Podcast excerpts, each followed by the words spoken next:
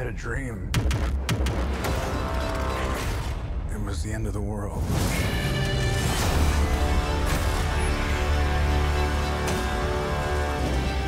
Invasion.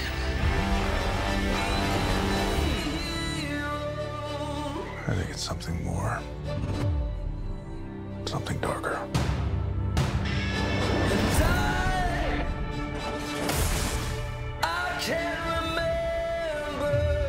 We're people we don't know to risk their lives. Strong man is strongest alone. You ever heard that? That's not a saying. That's the opposite of what the saying is.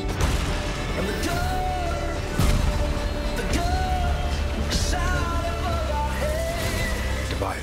We are not enough.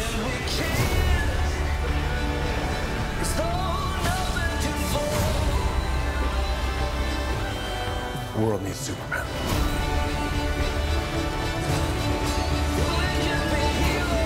Made him a promise. This is why I brought you together.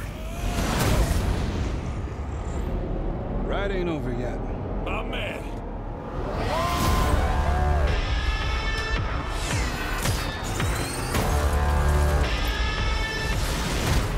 Bonjour à tous et bienvenue sur comicsblog.fr pour un podcast un petit peu particulier puisque oui, nous sommes en vidéo. Waouh C'est incroyable, c'est le podcast 187 et nous allons parler de Justice League en cette semaine spéciale Justice League. D'ailleurs, allez sur comicsblog.fr, regardez un peu ce qu'on vous a préparé. La semaine n'est qu'à la moitié, mais on a encore pas mal de contenus qui vous attendent. Et on va parler enfin de Justice League, ce film euh, qui a connu des déboires, mais je ne serai euh, pas seul puisque vous pouvez le voir comme ça en vidéo. Il y a une table assez incroyable, j'ai plein d'invités, je vais commencer par celle où il y en a le moins. Il y a Jay, Salut, ça va? Ça va euh, On vient de voir Justice League, on va en parler, mais voilà. C'est vrai. Il y a Manu, Salut, ça va Manu? Ça va. Ok, ça va être la question de tout le monde. Il y a Alfro, vous pouvez Salut. voir Alfro. Ça va Alfro? Ça va. C'est Alfro en vidéo. Attention, ce n'est pas un effet spécial. Il y a Arnaud, Bonjour. ça va Arnaud? Très bien, très bien.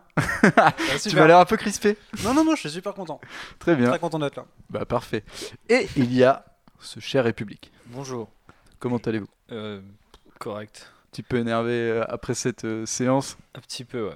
Nous allons en y revenir. Bah, D'ailleurs, je vais te laisser le micro. On va faire comme d'habitude pour le programme, puisque je vais te laisser le micro, mais tu l'as en main, je ne peux pas te le reprendre. puisque euh, il y aura une partie non spoiler sur laquelle on reviendra rapidement sur notre avis du film. On fera un tour euh, du casting et on parlera un petit peu. euh, j'ai- noté quelques questions, on parlera un peu du ton du film, enfin des, des éléments qui ne re- rentreront pas dans les détails. Et ensuite, il y aura euh, une, une cornemuse de Hans Zimmer, ou je ne sais quoi, des tambourins, ou je ne sais. Hans Zimmer revient spécialement du coup pour. euh, Ouais, du pour coup, la il est partie pas là, on va le mettre ici. Pour euh, passer à la partie spoiler, et là, du coup, on pourra se lâcher comme des salles et balancer tous les spoilers, tout ce qui se passe, sans aucune vergogne, pour se faire plaisir. Non, c'est comme ça, on pourra rentrer dans les détails. Donc, si vous n'avez pas encore vu le film, bah, du coup, surveillez bien le Hans Zimmer sign pour que vous puissiez arrêter d'écouter ou de regarder. Point. Point, point, point, point. Et du coup, commençons. On va faire un petit euh, tour de table des avis, sans rentrer trop dans les détails. Un petit avis à chaud en sortant de séance. Euh, J'allais dire que j'ai commencé par toi, mais tu as l'avis le plus, le plus énervé. Du coup, je ne sais pas. euh, Ah, si, on va commencer par toi. alors. Allez, vas-y. D'accord, du coup, j'ai des espèces de suspense. Est-ce que je Oui, vais non, mais commencer moi, Est-ce je me suis je mis un suspense. Je voulais faire un petit effet au final, mais. Tu t'es dit, euh, ouais, non. Je t'ai dit que tu allais commencer, tu commences. Allez, Ok, bah, je commence alors. euh, bah ouais, effectivement, je, bon, je- on n'attendait pas, enfin, j'attendais pas en tout cas grand chose du film, même si j'ai Arnaud qui me regarde avec ses gros yeux, euh, pour les raisons qu'on va, je pense, discuter, dont on va discuter en long, en large et en travers, notamment la, les problèmes de production, ce qui est arrivé à la famille de Zack Snyder, etc. On reviendra peut-être pas forcément dans les détails, mais je m'attendais effectivement du coup à une créature de Frankenstein. Je m'attendais pas du coup à ce que la créature soit aussi insipide et en fait ça m'ennuie en fait profondément de voir un film qui fait deux heures qui a un scénario hyper basique dans lequel il se passe rien il y a zéro émotion ça a peur de tout ça ose froisser personne ça crée un espèce de mélange enfin ça essaye parce que je trouve que ça ne le crée pas c'est tout ça c'est tout le problème du film d'ailleurs entre euh, la filmo de Zack Snyder et la filmo de Whedon qui à mon sens sont complètement incompatibles pardon et je pense qu'on aurait pu prendre un meilleur euh, rafistoleur, en tout cas un meilleur euh, pour ce projet-là en particulier, euh, sans vouloir insulter les capacités de, Monsieur Whedon ou de, Monsieur Snyder. Mais euh, du coup, bah, ça m'énerve parce que quelque part, euh, je m'attendais à rien, mais pas au sens strict, c'est-à-dire qu'il y aurait rien, tu vois. C'est juste que j'étais là, j'ai pas d'attente, surprenez-moi, il y aura sans doute une scène cool. euh, on reviendra sur ce qui est manqué dans le film, donc je vais rien spoiler. Mais il y a beaucoup de petits moments où je me suis dit ça, ça va quand même être sympa. Et au final, j'ai jamais eu ce feeling de ok, je suis dans un enfer de production, mais dont je peux sauver quelques morceaux. Euh, et le constat, du coup, je le dis maintenant, comme ça, euh, les gens qui nous regardent et qui euh, sont déjà prêts à, à me dégainer de chez moi avec des fourches et des, et des flambeaux, euh, et, et le suivant, c'est que j'ai préféré euh, Batman v Superman, mais largement au-dessus pour moi. Alors je pars bien sûr de la, je, je pars bien sûr de la version longue de Batman v Superman, la Director's Cut, qui est sortie du coup l'été 2016, euh, si je dis pas de bêtises, et qui fait 3 heures, qui a au moins été un film incohérent et au moins assumé dans sa vision, même si on sentait déjà interventionniste de Warner qui voulait faire un petit peu euh, un préquel à Justice League, parce que c'est les scènes qui marchent le moins dans BVS, c'est l'apparition d'Aquaman et consorts. Euh, mais au moins, il y avait un délire Snyderien, il était décevant sur certaines choses, il était euh, presque insultant sur d'autres par rapport à ma vision des personnages, mais j'avais un truc, tu vois. Et je me disais, ça c'est le truc. Est-ce que je m'aligne avec ou pas? C'est mon choix, limite. Là, j'ai juste pas de choix, parce qu'en fait, il n'y en a aucun qui m'est proposé, et c'est ça que je trouve le plus dommage dans le film. Voilà. Très bien, Arnaud. Moi, je suis quand même content du coup d'avoir une sorte de retour en grâce de BVS euh, et je pense qu'il ça ça, y aura pas que euh, Thibaut euh, pour le faire. Bah, j'espère. Et quelque part, ça me fait plaisir. Ah.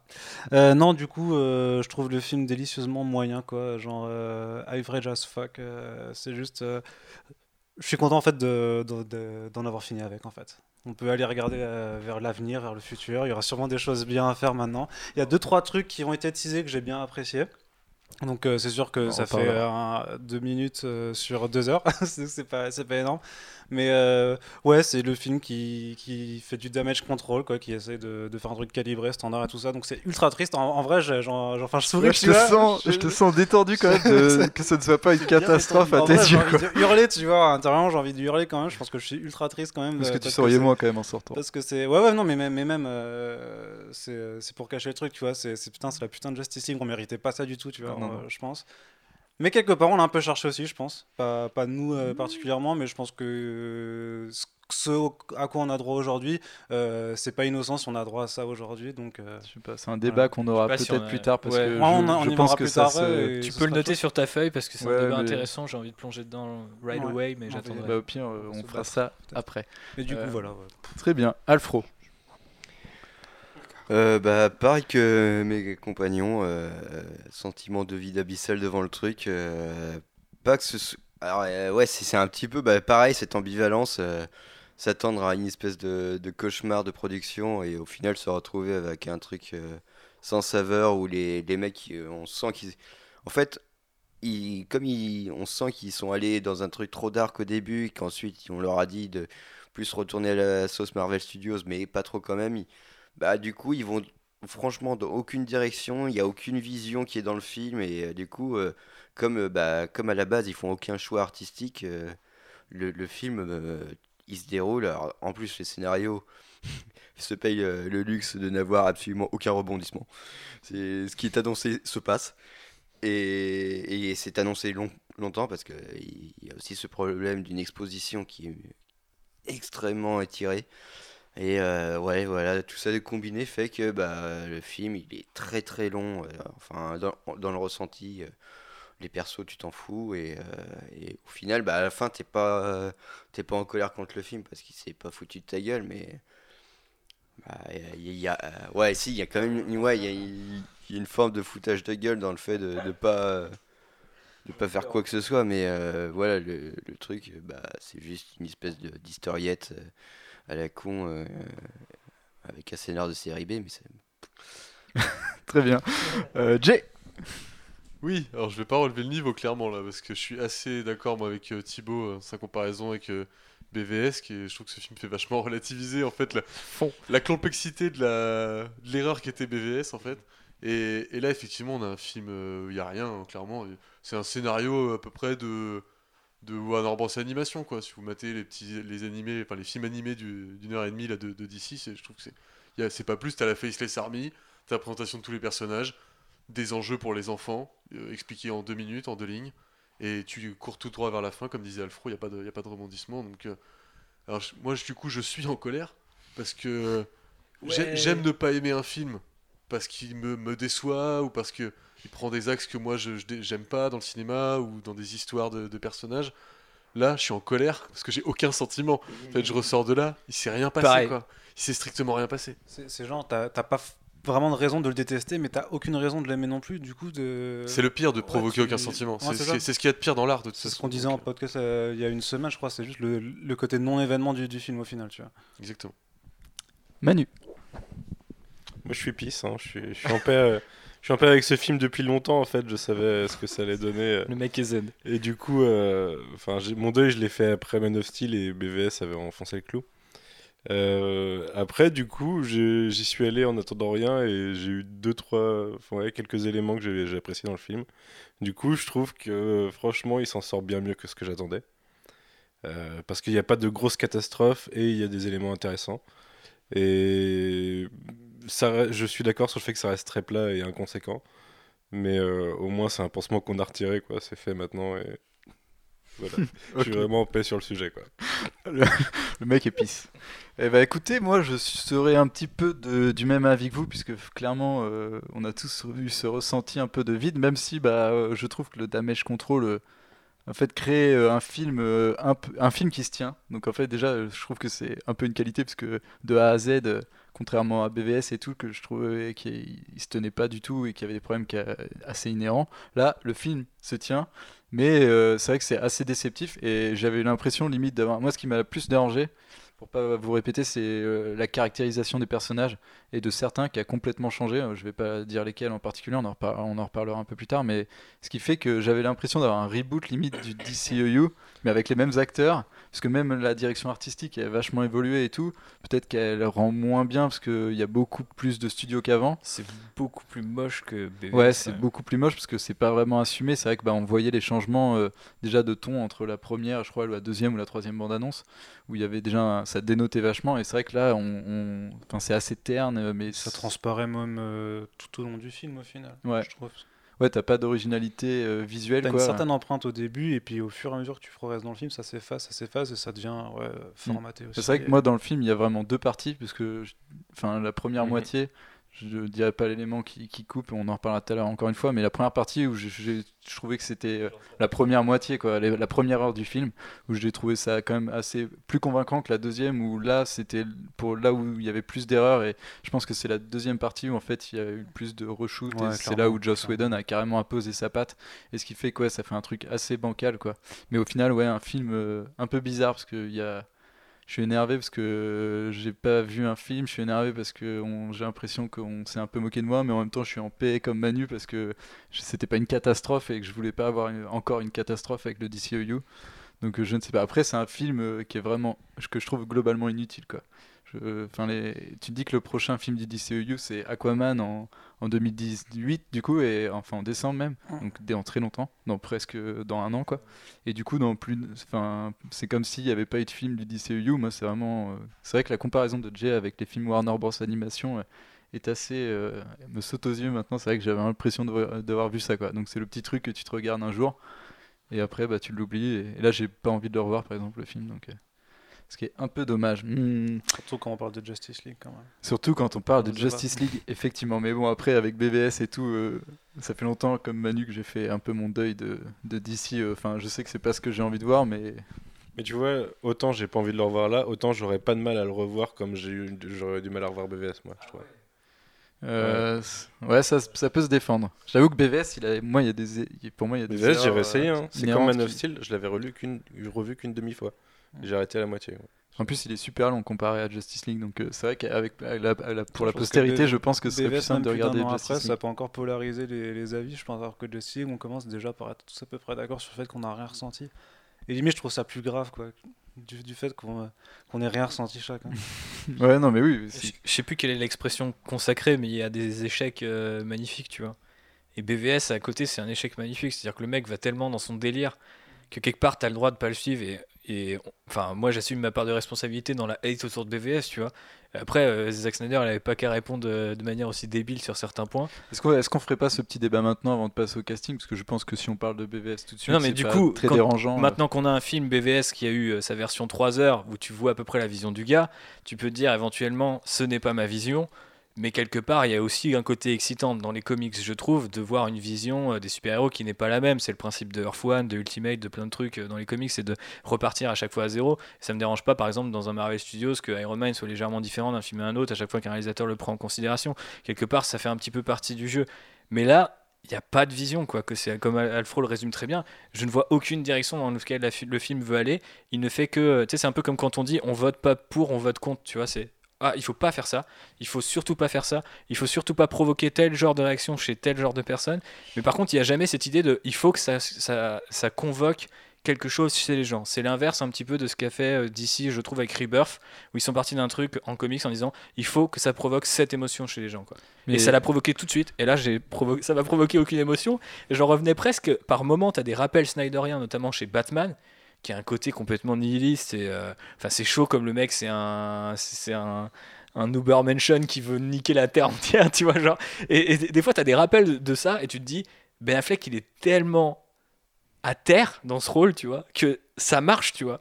Et j'ai presque envie d'un coup que le, le- le film parte en couille et qu'il y ait une surprise en, en mode il les nique tous, tu vois. Et qu'au final, il les a tous niqués, il les a tous matrixés et, et que ça redevienne Snyderien, quitte à ce que ça soit complètement insultant par rapport au perso de base. Parce que là, je ressens juste Cuds. Et où- pire, je trouve qu'il transforme des persos à la sauce Marvel. Tu vois très clairement qui a inspiré quoi. Là où je suis film. pas d'accord avec toi et je reviens au début de ta tirade, du coup c'était quand tu disais que BVS est... enfin que tu prenais un peu le blâme de BVS, mais en fait non parce que du coup, enfin BVS avait le fait d'avoir pas compris les personnages et notamment Batman. Pour moi c'est une erreur grave et le fait que Warner Bros, c'est ce qu'on disait, fait depuis longtemps, ils ont juste pas compris les critiques sur BVS Oui, et eux l'ont- ont pris les critiques pour aller dans une direction qui était pas celle qu'on pointait en critiquant BVS. Donc euh, mais je pense qu'il n'y a pas de blâme à prendre Là-dessus, je suis d'accord, et c'est pour. Bah, Peut-être que du coup, on a ce débat là à ce moment-là Oui, oui. du podcast, mais euh, oui, c'est par rapport à ce que disait euh, Ar- Arnaud euh, en début de, de podcast, je te re- rejoins totalement. Le fait qu'on les cherchait, non, je pense qu'il y a des millions d'articles, de millions de signes qui ont été écrits sur Internet qui expliquent très bien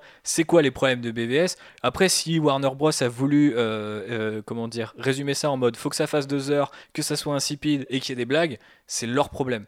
Euh, et, et malheureusement, que Zack Snyder perde sa fille entre temps et que ça l'écarte complètement du projet, bah, je suis désolé de le dire, mais ça les a bien arrangés parce qu'il n'y avait pas de conflit de vision. Du coup, le mec Bah, s'est retiré du projet au moment où il fallait qu'il se retire du projet. même avant cet incident euh, tragique, ils avaient quand même déjà commandé à Zack Snyder pour situer un peu une première version Mais qui complètement. était plus light, ce qu'il avait fait. Et après, au moment où il est parti, du coup, il était en train de refaire une deuxième version encore plus light. Donc, euh, Mais c'est ouf parce que même la façon dont il, dont il présentait Zack Snyder, tu vois, euh, ils avaient fait venir des journalistes sur place et euh, Snyder, il était plus du tout dans ce côté. euh, tu sais, je me souviens, il y avait une photo où il avait des petites lunettes et tout, et il faisait, il faisait un petit peu petit intello, tu vois, alors qu'on sortait d'un BBS où tout le monde le voyait comme un gros bourrin. Et je trouvais qu'il y avait une espèce de twist, même dans la relation presse, de se dire ah, il faut que les gens ils, ils comprennent qu'on va qu'on a, qu'on a compris. Sauf qu'en fait, ce qu'ils ont compris, c'est pas ce qu'on leur a dit. Enfin, c'est pour le résumer. quoi. surtout qu'au final, euh, Zack Snyder, ça n'a jamais été le problème. En fait, c'était juste le Jamais, son à film. mon sens. Et l'écriture notamment, et c'était pas Zack Snyder euh, qui scéna- scénarisait principalement le film. Et euh, c'était juste ouais, sa vision des personnages. Quoi. Euh, Notamment, moi, c'est juste son Batman. Et le fait que à l'époque, il y a eu des ingérences pour intégrer, pour en faire une préquelle de Justice League qui faisait que ça cassait totalement l'élan du film et tout. Mais après, globalement, ça n'a jamais été sa vision. Parce que moi, j'ai toujours aimé, euh, même si le côté christique de Superman et tout, je trouve que ça en rajoute des tonnes. Mais au moins, c'est une, c'est une interprétation qui colle euh, au comic book original. Enfin, en général, tu vois, c'est souvent que les, les héros sont vus comme des personnages déiques et Non, tout, et un truc qu'on n'a pas chez dans, chez Marvel Studios. Quoi. Snyder, il pousse les boutons à fond. C'est normal que son Superman soit christique et que son Ouais, mais du Batman coup, tue quelque pas- part. Tu vois, c'est cohérent. Les deux personnages sont cohérents à ce moment-là. Quand maintenant ils se font des blagues comme si tout rien ne s'était passé, c'est là où ça devient vraiment Oui, bah, ridicule, quoi. c'est Parce là que où- on- c'est là où je, je trouve qu'on me prend plus pour un con. Quelque part que Snyder me dise non mais moi The Dark Knight Returns, je l'interprète en mode Batman tue. Bon, j'ai envie de dire gros relis-le, mais euh, parce que moi Ouais, je l'ai pas c'était quand compris même comme une ça. erreur grave Mais- sur le non, mais, non mais ça quoi. peut être une erreur, mais à la qui, rigueur. qui avait quoi énervé, tu vois. Enfin, Non moi, mais moi je, je- Genre, t'es pas d'accord avec Voilà, t'es pas Oui, d'accord. oui, mais du coup, pour moi, ça, reste une sa vie- erreur. ça reste une vision et quelque part, euh, quand t'as une vision, bon, au moins t'en proposes une et tant pis si t'es pas Ouais, d'accord quand si je dis que c'est une erreur, c'est c'est pas, c'est une euh, fondamentale. Si le mec devient misogyne et raciste, euh, on va pas lui dire ah c'est cool ta vision elle est mortelle quoi. Tu vois Mais genre au moins t'as une misogyne vision. et raciste, c'est juste qu'il a- tu franchissait manges une ligne qu'on veut pas qu'il franchisse, mais Oui mais il l'a pas il l'a pas compris euh, la, la réponse enfin que, que ça soit Warner ou lui euh, leurs réponses elles étaient médiocres tu vois t'es là genre intellectuellement c'est nul quoi. Genre euh, vous avez ce matériau là qui est bourré de gens intellectuels qui ont écrit ces personnages pour les mettre à la portée du plus grand nombre et faire passer un milliard de messages et tout ce que tu dis c'est ouais il a un gun à un moment euh, et du Et coup il que- tire mais c'est pas que ça. Surtout qu'à l'époque, avant. BVS, bon, si on replace le contexte, il était, enfin, il nous expliquait que c'était un fan de, de Frank Miller, c'était un fan de Dark Knight Returns et tout. Et quant à ça, bah ouais, moi ça m'énerve parce que en communication avant, le mec te dit qu'il adore le matériel original et tout. Et en fait, tu te rends compte qu'il a pas compris. Donc forcément, ça, moi ça m'a. qu'il l'interprète différemment Oui, mais bah, il ouais, l'interprète. je sais pas. Ici, il n'y a pas d'interprétation, tu vois. J'ai même du mal à reconnaître, je sais qu'il y a beaucoup de gens qui jouaient à ce jeu-là dans les bandes annonces, qu'est-ce qui est Whedon, qu'est-ce qui est Snyder. Moi, j'ai juste l'impression qu'il y a, un, non-réalisateur. Et je crois qu'à un moment, il y a un mec qui est. Le, premier mec qui est crédité au générique, c'est un mec de Second Unit qui a un no-name complet. Et je me dis, genre, en fait, il n'y a même pas Snyder et Whedon, tu sais, marqués comme ça à la fin du, au début du générique. C'est juste ce mec-là. Et je me dis, ouais, c'est très clairement, euh, ni l'un ni l'autre n'est venu sur le, sur le, tournage, en fait. Enfin, au bout d'un moment, ils ont refait et refait des scènes qui. euh, T'as pas d'élan Snyderien dans le film, par exemple. Et de temps en temps, t'as des petits délires Whedoniens, mais oui, non, mais c'est pas au- autant que chez un Marvel, Ah bah et c'est jamais autant que chez BVS, par exemple. C'est lui qui est crédité pourtant au départ du générique. euh, C'est Zack Snyder. Zack Snyder.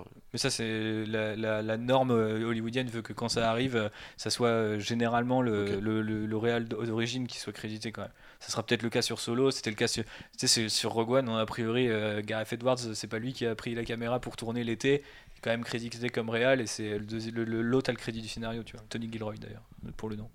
Mm. Et Joss Whedon arrive en deuxième ou en troisième dans le. Je pense qu'on peut en conclu- conclure que Zack Snyder et Joss Whedon, ça s'annule. Ça fait, euh, Oui, c'est ça. Ouais, Euh, Tout ça chapeauté par une production gourmande comme ça, oui. euh, T'as Ouais, plus rien quoi. C'est ouais, c'est non, grand mais zéro à la fin. C'est sûr, ça fait un, ça fait un, un truc bizarre. On va passer. un produit plus qu'une œuvre d'art, quoi. Ouais, bah, bah, BVS c'était déjà le cas pour moi aussi, tu vois.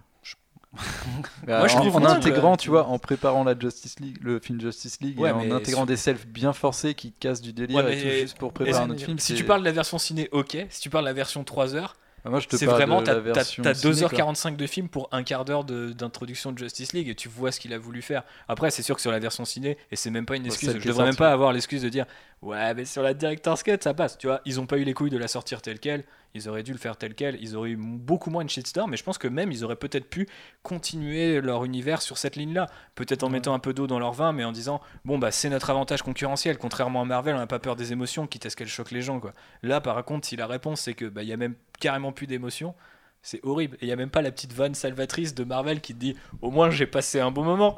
tu te... Là, j'ai pas passé un bon moment. Vraiment, c'est deux heures pénibles quoi pour moi. T'as pas d'émotion pour ces pauvres gens qui subissent les paradémons. Mais quand même, on essaie de te faire avoir de J'ai pas l'émotion. d'émotion pour personne dans ce film quoi. J'ai de l'empathie pour Et aucune du coup, j'avais un truc. Bon, au final, on va commencer par mes, mes petits thèmes et on partira sur le casting après parce que ça ne change pas grand Vas-y, chose dans le déroulé.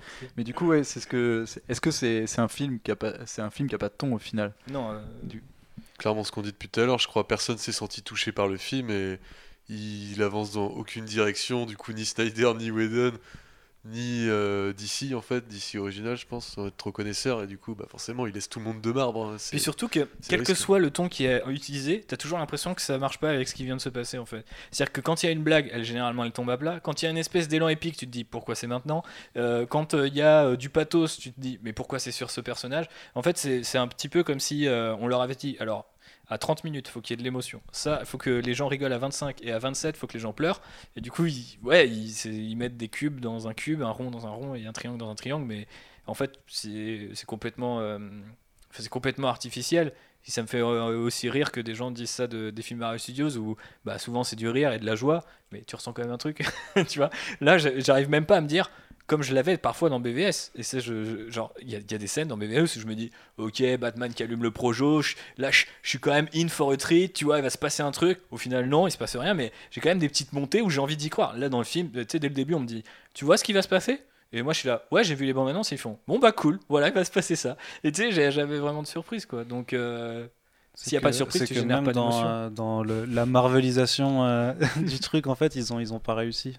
Bah ouais, beaucoup reprochent en disant ouais mais Whedon ça va marveliser, ça va être drôle, il y aura des blagues tout le temps ça. Mec non il y a pas de blagues. Ou alors elles sont pas. Bah, Il y a des vannes en fait, Enfin, mais... elles sont pas drôles. Ouais, c'est donc, ça. donc même si tu veux te rapprocher du, mo- du modèle Marvel Studios, mais putain je suis désolé mais, mais Thor que j'ai pas non plus euh, trouvé ultra ouf, tu vois, mais au moins il me fait- il m'a fait rire euh, Ça, vraiment à plusieurs fois, tu vois. Là tu rigoles pas. C'est comme euh, disait République, le, le- calibrage extrême pour avoir un espèce de cahier des charges de l'humour. Et de- Ouais la petite recette et parfaite, tout. mais Ah, mais le problème, c'est que justement, Marvel, c'est parce qu'on dit qu'ils en font trop de l'humour que ça a donné leur patte en fait. Si tout le monde avait dit dès le départ, Oh, l'humour est bien dosé, c'est très bien, il n'y aurait pas eu, tu vois, cet élan. La patte Marvel, on n'aurait même pas dit ça. On aurait dit, ouais, c'est des films moyens, ils sont tous sympas, mais sans plus. Le fait qu'ils mettent trop d'humour a donné un genre. là Justice League est juste sans plus. En La fait, Justice a, League il a- est il a- juste il a- sans il a plus même du mal à, être sympa. effectivement de l'humour, mais calibré juste euh, comme tu disais, qu'il faut que ça rentre dans, les, dans la case, et voilà. Non, mais en plus, c'est avec des acteurs. euh, je sais pas si c'est le moment où on, on parle du casting, On mais peut, on peut. du coup, euh, c'est aussi avec des acteurs où tu as Miller qui. En fait, c'est là aussi, il n'y a pas de ton.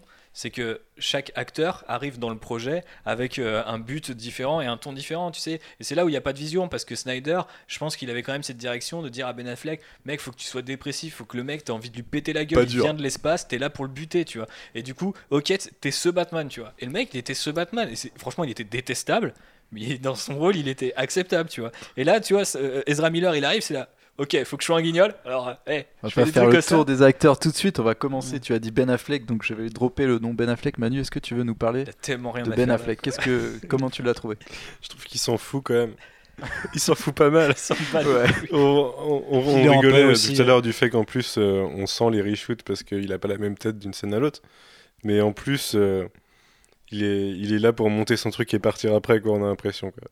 Et Ouais. vivement qu'on construise un truc pour que je puisse me casser. Quoi. Non mais il, il habite pas du tout déjà ce truc. De déjà je pense que, que Batman fonde la ligue c'est pour moi une hérésie. Mais alors que c'est ce, ce, Ben- ce, ce Batman là, je trouve que c'est encore plus une hérésie parce que quand il dit euh, faut qu'on ait une équipe là les gars, on a l'impression tu sais c'est euh, genre il monte une- un club de foot quoi. Tu vois c'est un peu genre il est détente tu vois il est pas il est censé être méga stressé mais il incarne pas trop le, le stress et vu qu'il boit énormément à ça reste l'écran, ce qui m'a choqué. C'est que le mec, on sait qu'il a un problème avec la tease, il, il le met tout le temps en train de picoler dans le film. C'est que Batman reste quand même un membre fondateur de la Ligue. C'est plus dans le fait que ce soit lui qui soit à l'initiative de, de, de former une équipe qui te dérange. alors. Ouais, c'est ça. C'est-à-dire Ouais. que, bon, tu te dis, c'est le mec le plus parano du monde qui va assembler les gens les plus. Enfin, quelque part, euh, comme le- la réponse que m'avait fait Alex euh, un jour en off, c'était que tu gardes tes ennemis plus proches que tes amis et que s'il les considère comme ses ennemis, c'est normal qu'il les rassemble pour les étudier de plus près. Mais euh, bah, je sens déjà pas cette nuance dans le film, Non. par exemple. Et, euh, et non, mais je sais pas, je trouve qu'il il incarne pas cette. il- tu sens qu'il a pas envie, et c'est un thème du film, c'est qu'il a pas envie de commander, mais que du coup, il a, du coup, il devrait pas en fait. Enfin, tu vois, il devrait. Genre, sais, moi j'arrive, je suis Joss Whedon, on me dit, alors c'est lui qui monte la ligue. Je suis là, bah non, en fait, euh, on peut reshoot, on peut reshoot les dialogues. Bon, bah c'est Diana qui monte la ligue. Tu vois, c'est pas compliqué, ils se connaissent en plus, les deux personnages, tu vois, t'inverses les rôles. Et... Enfin, je sais pas, ça aurait plus de sens, surtout après Wonder Woman, tu peux te dire, hé, producteur, Wonder Woman ça a bien marché, bah moi je te mets Wonder Woman en leader, en leader de, de la Justice League, tu vois. En même temps, ils vont un peu. euh, Ils vont dans ce sens-là quand même. Vu que nous parlons de Gal Gadot. Bah, Euh, attends, j'ai une petite dernière sur Affleck, ça te, Ben- si ça ne te dérange que pas, du coup, Alex on... ah, mais je vous en prie. C'est juste que euh, juste comme on, pour- on pour- s'éloignait, je pour, recentrer. pour refaire la comparaison avec BVS, quand on voit que le, le personnage, au-delà du jeu de Ben Affleck, Ouais. effectivement habité par le fait qu'un extraterrestre est venu, soit venu tuer, euh, en plus par presque mégarde, euh, des, des- pas mal d'immeubles, des innocents, tout ça, et comparé, en, en comparaison avec l'émotion que ça lui fait que Steppenwolf va venir éradiquer la planète, C'est zéro. c'est zéro. Enfin, dans ce cas-là, si t'es sur une ligne de personnages comme ça, comme tu disais, c'est pas possible. Tu peux pas t'arrêter là en fait en plein vol. Ouais, j'avoue, j'ai été très énervé une fois, mais a- ça s'est plus passé d'intensité, étrangement. Le gars est mort, je m'en suis voulu. Du coup là, Steppenwolf, bah, bah cool pas. Il y a plus d'intensité dans BVS quand il lève les yeux au ciel après qu'il a vu euh, Superman euh, passer une fois que son animal est détruit. Il y a Tellement. plus d'intensité dans ce regard avec justement bah, la, la musique pour, pour, Ah, il pour- joue pour- mieux la haine que, que, dans le- tout. Dans toutes chose. ces scènes euh, tendues de, de Justice League, c'est ça, c'est Mm. incroyable. Après, euh, je, moi, je trouve qu'il y a les meilleures scènes de Batman en costume euh, dans ce film. sans... Quoi? Bah, Il y a la baston, mais je trouve que mais Batman, pas le, enfin pas la baston de BVS parce que ça c'était énorme, mais Ah ouais. en Batman euh, classique, quoi. Je trouve il y a des plans assez assez stylés et tout. euh, Il y a quelques images dans- sympas, ouais, je suis, bah, je trouve qu'il suis y en a pas autant dans les autres, hein, au final. Franchement, le, le- le- la première BVS, apparition de. Batman, elle est minable. Elle est affreuse. Ah, je sais pas, moi je trouve juste. Ah, bah, si, de faut loin, pas- si, de loin, on peut pas trop en parler parce qu'on va spoiler, mais moi je trouve Ouais, qu'il y a ouais, une, certaine gestuelle et tout. Je trouve qu'il est assez lourd. Ça me donne un peu. J'ai un, j'ai un peu une impression d'Ardeville, Il- Netflix, tu vois. ouais, dans, il est lourd, dans mais il est l'impact des coups. Et moi, je Le problème, c'est qu'il euh, est lourd, mais censé Il être est furtif pato, en même il temps. est c'est un pato peu- un peu même, plus que lourd, tu vois. C'est genre, ok, il est lourd, il est massif, tout ça, mais il est, plus, il est plus aussi brutal, plus aussi. Je sais pas, il, il en impose moins. ça, en fait. ça dépend de ce qu'il fait en plus, parce qu'il est hyper agile quand il faut euh, se balader le long de- d'une citerne, et après, pour euh, sauter 50 cm plus loin, c'est un peu plus dur, tu vois. Alors qu'il est- il part du sol. euh, passons à Gal Gadot. Du coup, Edge, euh, je, veux, je veux bien avoir ton avis, recueillir ton avis sur, ce, sur Ah oui, cette bon bah je vais pas être le seul à le dire, mais je vais, je vais lancer l'artillerie directement. Euh, les 4 ou 5 plans sur son cul, c'était pas la peine. Peut-être plus que ça, ouais, j'ai peut-être pas retenu, mais c'est assez indécent la façon dont. Bah, surtout après, euh, on voit ses fesses, après, en fait, tout simplement. après toute la communication autour de Wonder Woman pour dire que c'est un film qui fait avancer la cause euh, féministe et tout, et parce que c'est le premier euh, super-héros féminin. Bah, tu vas voir, Won- tu vas voir Justice League et t'es là, bah les gars, qu'est-ce que Ils vous sont un faites? peu torchés que c'était avec. juste hein. mon cerveau qui euh, de Non, d'activer enfin, moi, ça m'a- non, Ça m'a t'inquiète pas pas, c'est. sauté.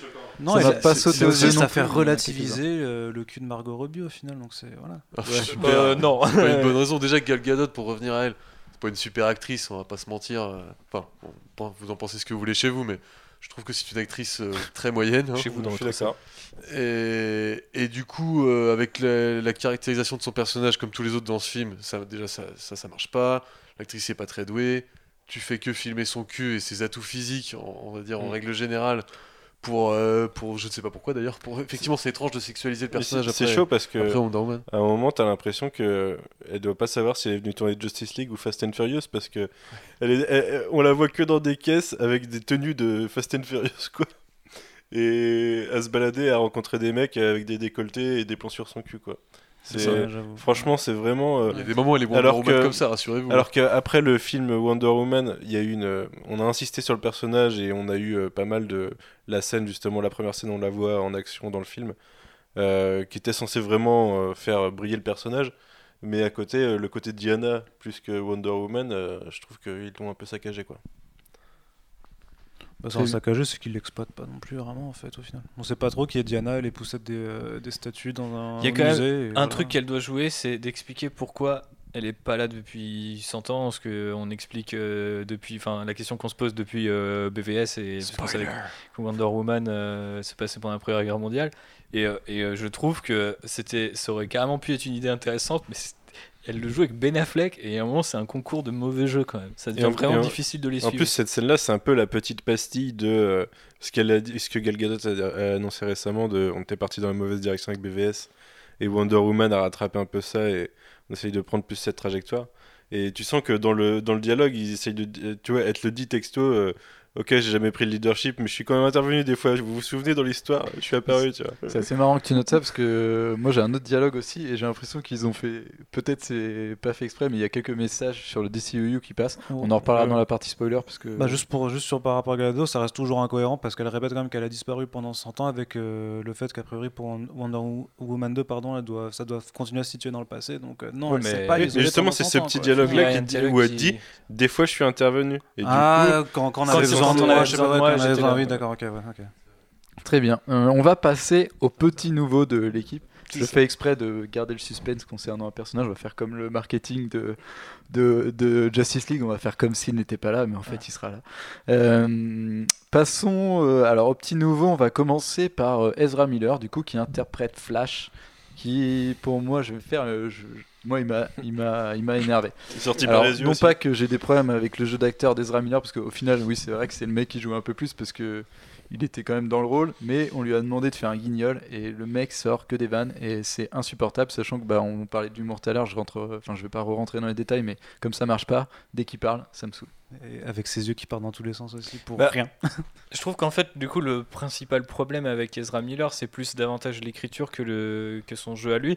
Moi, je serais carrément partant sur un film Flash. On sait que, du coup, vu que Lord et Miller se sont fait virer de Han Solo, a priori, ils ont revu euh, d'ici entre temps par rapport à Flash. Si ça sera sans doute pas eux, mais je trouverais ça intéressant qu'il y ait un mec qui a un minimum de bagou sur le côté amusant. On, euh, et le fait que c'est un très jeune Flash aussi, je reviens pas exactement sur les détails, mais du coup, ça donne ce côté, euh, c'est le gamin de l'équipe quelque part, c'est un peu le, il a plus le rôle qu'a, euh, j'ai l'impression, Cyborg dans les comics quand il est plus jeune que les autres et que, au début- enfin, qui vient des, des Titans Ouais. et qu'ils lui disent, ok, on t'intègre. Et là, il est vraiment beaucoup plus jeune que le reste de l'équipe, il fait plus jeune euh, même que, que Cyborg. Et du coup, je trouve que ça marcherait dans son univers à lui. euh, mais que pour l'instant, tout ce qui nous montre, les possibilités de ses pouvoirs, la façon dont ils sont mis en scène, son jeu, etc., je pense que tout ça peut faire un bon film, à part en fait. Mais là, au sein du film, ça part juste dans une, dans une direction un petit peu, euh, un petit peu moyen, quoi. Moi, là où je suis perturbé, c'est que j'ai l'impression qu'ils ils l'ont fait jouer euh, un peu, euh, un peu à la Jesse Eisenberg sur Lex Luthor. C'est-à-dire que Jesse Eisenberg, il, il a souvent, lui, carrément. lui-même ayant beaucoup de toc, tu vois, be- beaucoup de troubles, enfin de d'OCD en anglais. Il, il a un peu ce jeu-là, tu vois, qui, qui s'accompagne. Et j'ai l'impression qu'ils ils lui font jouer un peu comme ça, un Barry Allen, un peu comme ça. Et du coup, non seulement je trouve que ça fait redondant avec le personnage de Lex Luthor dans BVS, mais en plus, euh, ça, enfin, voilà, je vais faire mon fan aigri qui trouve que ça colle pas avec euh, la vision de Barry Allen, mais euh, ça colle pas avec le personnage de Flash en tant que tel en fait. Et ok, c'est un Flash qui est pas encore Flash, parce que c'est, enfin, ça c'est pas un spoiler, hein, c'est ouais, c'est un annoncé. flash en, Il a son costume, mais il a pas encore son en training, son- quoi, encore. Voilà. c'est Flash Year One, quoi. Et euh, du coup, il a, il, il a sa personnalité de héros à se construire, mais sa personnalité de base euh, colle pas avec ce qui est censé devenir le personnage, quoi. Je, ouais, je suis assez d'accord. Vois ce que tu veux dire, C'est ça si- qui m'a aussi un peu énervé dans le personnage, quoi. C'est que, ouais, il- il- du coup, ils, ils utilisent pas tout le potentiel du personnage parce qu'il fait que des vannes tout le temps. Et comme personne rigole et comme le film n'est pas vraiment à l'humour, bah du coup, ça sert à rien, quoi. Ça, tu peux, moi, je- ça me dérangerait pas, tu vois, qu'il en fasse. Il y a deux, deux, trois vannes qui sont marrantes, mais il fait que des vannes. Il me fait penser à Quicksilver dans la deuxième trilogie X-Men en fait. Et je me suis fait la comparaison Il est d'ailleurs. là, il, est là, il fait des blagues et il a sa scène au ralenti. Et voilà, c'est Je fini. sais pas, et si on peut parler de Flash, du coup, peut-être euh, sur les effets spéciaux de Flash. Si, euh, moi, c'est ce qui m'a vraiment dérangé. Je trouve que c'est super mal fait. Il y a une scène, un moment où je vais pas rentrer dans les détails encore une fois, mais on le voit courir. Euh, on le voit courir en plan large et du coup euh, avec des effets du coup pour montrer qu'il va vite et c'est ridicule. D'ailleurs, il y a- il y, a deux scènes où on le voit courir comme ça, mais il court pas pareil les deux fois. Ouais, en la plus, première fois c'était plus logique. effet. oui, tu vois. la première fois, Il y avait vraiment une- une, euh, une trajectoire de quelqu'un qui court vite et qui du coup fait des gros sauts, alors que la deuxième fois, vers la fin, quand Quand tu vois qu'il est sur un tapis roulant. Ouais, c'est hyper bizarre, ouais. C'est hyper bizarre.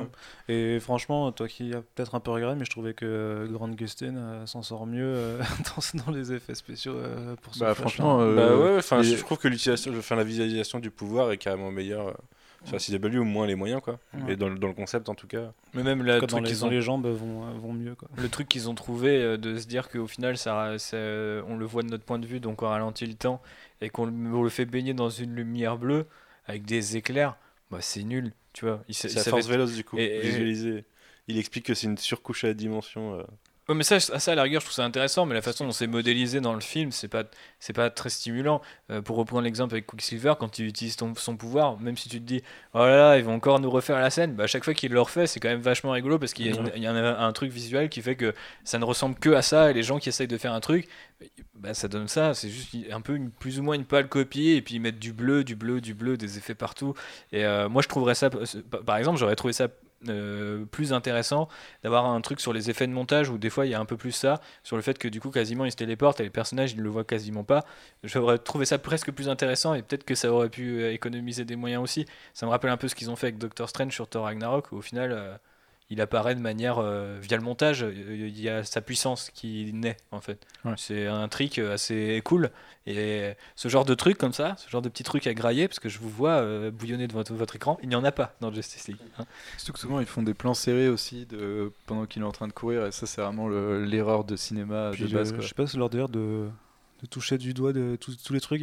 c'est- à deux ou trois fois le Ouais, ressent. En fait, c'est il il doit toucher en du, tout, du ninja doigt comme ça. ça. tu vois. quand il se met à courir tu sais Ouais, en il se plus, met en mode ninja Et puis, il y a un truc, c'est que. euh, bah, c'est c'est pas totalement spoiler de le dire, puisque on a dit que c'était un film plutôt plat. Oui. Il n'y a pas un putain de plan séquence dans le dernier tiers où Flash pourrait servir de liant en allant de partout à partout. Ah, c'est. À- Ce à quoi sert ce personnage? Non, là il n'y a même pas un plan séquence de ce C'est genre-là. c'est. ouais, tu c'est le voulais, t'as oui, ton ça. équivalent de la bataille de New York. Mais oui, mais c'était c'est- logique en fait. C'est C'était vrai que moi logique. aussi je l'attendais. C'était presque teasé par les Non, trailers. C'est en ça que euh, moi le film il me fout, il me fout en rogne. Quand, à partir du moment où tu as mis 300 millions, tu sais que ça va être un enfer. Tu te dis on va les régaler, tu vois. Je Et pense- plus à un million près, tu Je peux pense qu'en fait, les- séquence. le, le budget qui a été rajouté, c'est plus euh, euh, bloquer les acteurs. Ouais, et les oui, payer bien sûr. C'est ça qui coûte le plus cher en Oui, vrai. mais même à la base, t'as quand même 250 millions. Oui, non, non, mais je veux dire, oui. mais je à la base, ils ont mais pas prévu, après, il y a aussi 50 minutes de film qu'on n'a pas vu. Il y a peut-être qu'il y avait des séquences vois. plus impressionnantes. Par exemple, dans, dans un des trailers, quand Flash il pousse un des paradémons et qu'il l'envoie exploser à travers un mur, bon, on l'a plus, tu vois, cette scène. On l'a plus. Ouais. Donc, euh, c'est que l'une des nombreux euh, bah, de toute trucs façon, qu'on- auxquels on n'aura pas droit. On revient vite fait sur la prod, mais à la base, il faisait presque 3 heures et, et euh, Kevin Tsujihara, donc, qui est De, président de, de qu'on Warner, sait en tout cas. il a voulu que ça fasse 2 heures. Donc euh, c'est sûr qu'ils ont dû faire des coupes sur des scènes d'action et tout. Et peut-être qu'on l'avait, cette scène épique à la Avengers. euh, Mais ce, ce programme euh, nécessite une partie sur tout ce qu'on a vu dans les trailers qui sont pas dans le film. Mm. Parce qu'il y a quand même des éléments qui sont clés dans certains trailers qu'on voit pas dans ce film. c'est vrai, on, on, en reparlera. on fera. sûrement. Et pourtant, ce qui est étrange, c'est comme l'a rappelé Alex au début de ce podcast, le film se tient. C'est-à-dire que généralement, quand il y a cet effet-là, c'est qu'ils ont tellement cuté que ça ne ressemble plus à rien. Et c'est là que tu sais qu'à mon avis, ils ont quand même beaucoup changé certaines choses. Parce que ça reste cohérent. Alors, ça reste cohérent en mettant le, le scénario le plus basique du monde. Mais du coup, euh, t'as pas cet effet BVS quand il l'avait cuté à 2 heures, euh, je sais plus combien il faisait, et quart ou 30, où il manquait vraiment des bouts qui, notamment, expliquaient la psychologie de Batman et Superman, ce qui était quand même un petit peu dommage. Et l'enquête de. Lois Lane. Et l'enquête de Lois Lane. Très bien, passons maintenant euh, à un autre nouveau. Ray Fisher, qui incarne Cyborg. Qui veut parler de Ray Fisher Alfro, tu veux parler de. Ray Fisher? Parle-nous de, de ce cyborg. Euh, J'ai pas grand chose contre l'acteur, puisque déjà on le voit pas beaucoup. Euh, Tu veux dire qu'on voit que la moitié de son visage? Même pas entre autres. Non, bah, euh, on le voit pas beaucoup dans le film. euh, euh, déjà, et d'une, il fait pas vraiment avancer l'histoire. Et euh, Moi je te trouve dur. plus important que les autres personnages quand même euh, dans l'intrigue. Mais il aurait pu même être- s'il est pas- il a plus. pas un- il a pas une position centrale non plus, mais je pense que c'est celui qui a un. disons qu'il est très utilitaire dans le scénario. Ouais, bah, c'est Joker à un moment, Est-ce que, lui-même provoque des trucs? Non. Oui, je vois ce que tu veux Il est dire. utile euh, parce qu'il est. Mais du coup, euh, l'acteur, bah, j'ai un peu de mal, à- je t'avoue, à un peu juger. Bah, il m'a pas choqué, donc. euh, Mais je crois que c'est son premier film, BVS, si je dis pas de bêtises. Il faisait du théâtre, ce mec-là, Ouais. avant. Je crois qu'il avait Bah, je jamais sais pas fait de s'il film a avant. fait des films entre temps parce que ça a été. Enfin, je me souviens que son annonce de casting, je l'avais faite et c'était il y a longtemps du coup. Mais je crois qu'il a pas fait de film entre temps, vraiment quoi. Et qu'il a signé pour ce truc-là, le film Cyborg, euh, il était même pas au courant a priori. Mais euh, j'étais surpris de la première scène où on le voit, de, de me dire, ok, le mec a l'air euh, a l'air dedans, à être. euh, En fait, je trouve que c'est l'un des persos qui est le fidèle à son rôle. Alors après, comme dit euh, Alfro, c'est hyper utilitaire. Mais euh, tu le sens investi, euh, la façon dont il est recruté, dont il euh, interagit avec les autres personnages et notamment Flash, je trouve fonctionne assez bien et pourrait mener. euh, je crois que c'était le quand Rick Famuyiwa était sur Flash que ça devait être un team-up entre les deux. Ouais. Et connaissant son travail et puis là en voyant Ray Fisher, je me dis que ça aurait pu être intéressant Surtout en fait. Il y a une certaine dynamique qui est mise en place. Qui fonctionne assez-. Enfin, je sais pas. Moi, j'ai trouvé que ça fonctionnait assez bien et je crois que c'est la meilleure surprise pour moi du, du c'est c'est lui. Bien, Ça doit- en plus, c'est c'est un des, enfin, c'est le type de rôle le plus dur à jouer, je pense, où on te voit partiellement et partiellement t'es des, des CGI quoi. Ouais, bah d'ailleurs, euh, tu, tu veux nous donner ton avis euh, comme Flash sur le, Eh le ben, rendu écoute, final des sur CGI le de rendu Cyborg. final de Cyborg, je le trouve bien meilleur que dans les trailers. Ouais, carrément. Je trouve que ça, ça passe quoi, à l'écran. euh, je, je, je on sais avait que la c'est- 3D qui permet Je aussi. sais que c'est des- ce sont des CGI, mais je j'accepte qu'ils puissent ressembler à ça quoi. Ils, ils, ils rentrent dans l'univers euh, visuel de- du film.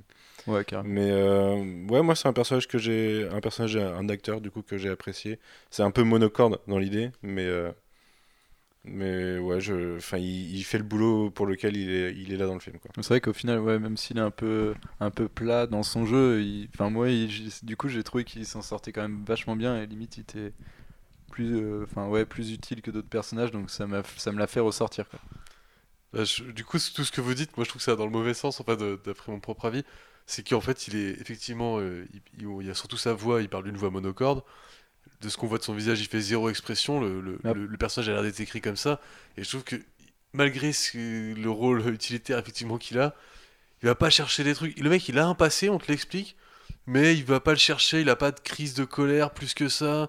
Il va tout le temps être sur un ton. Je trouve que ça ton, va bien et- avec le personnage parce qu'au final, et euh, pourtant, comme il te l'explique, c'est Cyborg, tu vois, il vient de subir sa transformation. Au final, le mec, il, il processe euh, des, des données partout dans le monde en même temps qu'il est- qu'il te parle. Des fois, enfin, il y, a- y a ce délire où on comprend que le mec est tout le temps déconnecté. Et je trouve que moi, ça va bien son monocorde avec. J'ai écrit un papier sur le fait qu'il était inquiétant.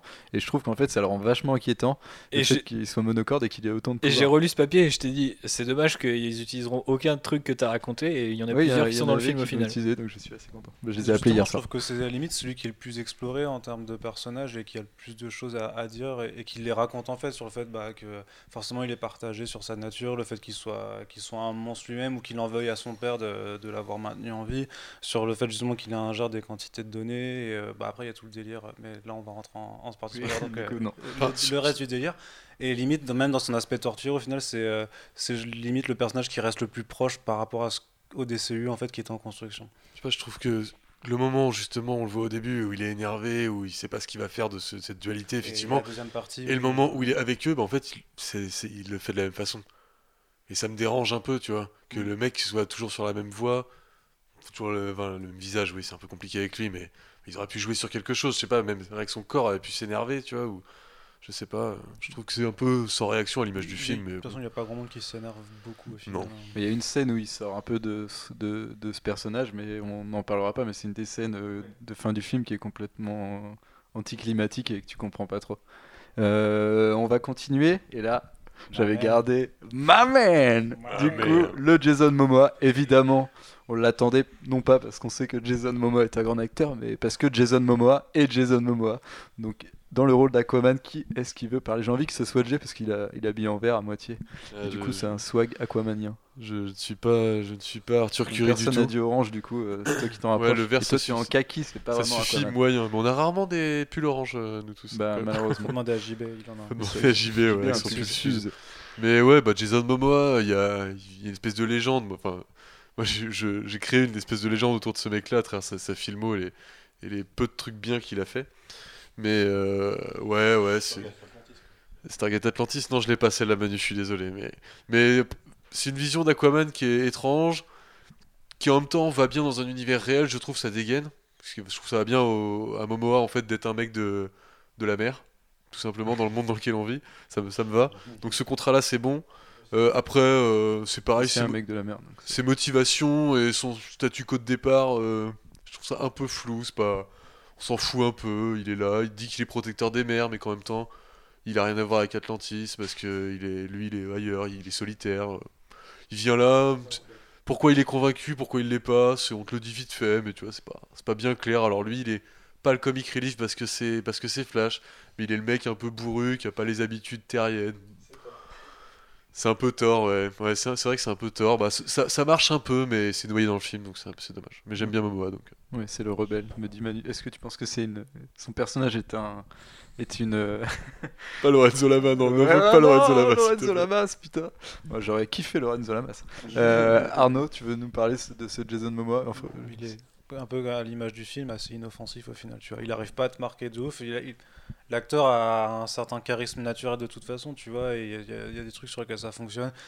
Il y a des trucs sur lesquels ça fonctionne moins, et notamment sur la fin, euh, clairement. Mais euh, ouais, j'en attends beaucoup plus au final de son film solo. Ce que je trouvais par contre, du coup, ben, on reviendra peut-être dessus, mais je trouve que les parties aquatiques euh, liées à ce personnage sont pas trop mal on peut en parler maintenant si tu veux, comme on a parlé des CGI de chaque Ouais, personnage. dessus, bah, je trouvais que. Ouais, je sais pas ce que vous en avez pensé, mais je trouve que le, le passage sous l'eau, du coup, euh, aucun endroit est bien fait. Et surtout, la façon dont ils arrivent à, à faire en sorte que les personnages puissent parler est pas trop mal amené au final. Oui, tu il y a une petite. euh, ils ont trouvé y une a une astuce. petite astuce trop, euh, qui, fonctionne bien. Oui, c'est full CGI, mais je trouve que quand même, il y a. Moi, je me- moi, j'avais encore cette scène de BVS justement où il était sous l'eau pour de vrai et qui retenait sa spi- respiration et Ses du coup, il y a eu un taf depuis. visage et euh. Enfin, tu vois que c'est du CGI, mais moi, ça m'a pas trop choqué non plus. Après, c'est comme pour Flash, pour le mettre dans son univers, il faut charger le truc, mais t'es dans l'eau donc tu vois pas très bien. À la limite, je peux comprendre, effectivement, sur le coup, ça me fait un bon effet. Je me dis, ouais, moi je verrais pas bien sous l'eau, eux, il y a que eux qui peuvent, tu vois. Mais le fait que voilà, t'es forcément un univers ultra chargé pour développer le mode de vie ou le mode de- les pouvoirs d'un personnage, les gars, les gars, un peu de clarté, un peu de. Il y, a- il y a Cuds. Franchement, moi j'ai trouvé ça nul. Genre. euh, C'est 4 pylônes Atlantis. si- hein. voilà, c'est. c'est- Attends, mais par contre, c'est- tu vois pas Atlantis, pas par vu, contre. tu vois, ouais. Je crois pas que ce soit. Atlantis. Ah, pardon. Non, enfin, Mais, je sais euh, pas, ou alors c'est un, un bâtiment, Non, mais- tu vois, où ils gardent des Mais c'est vrai que pour euh, revenir sur ce que dit euh, Jay, pour euh, en- en- empiler sur ce qu'on a dit avec Flash, Wonder Woman, elle a eu son film solo, donc c'est beaucoup plus simple. Sa mythologie, elle est explorée, on en reparlera. Mais euh, je me suis dit, la scène sous l'eau, ça va être assez marrant parce que ça sera un aperçu euh, visuellement de ce à quoi va ressembler le film de One. On sait qu'il développe une techno pour ça, etc. Je trouve qu'au final, ça fait comme s'ils étaient sur l'espace. Il n'y a pas forcément énormément de trouvailles. Puis c'est filmé tellement sombre que on voit rien en fait. Moi, j'ai pas vraiment l'impression qu'ils sont sous l'eau, qui euh, qu'il y ait même la façon dont ils parlent. J'étais là, ouais, bah c'est le c'est le 101 quoi. Le premier truc auquel j'ai pensé, c'est il va avoir ça et il y a eu ça.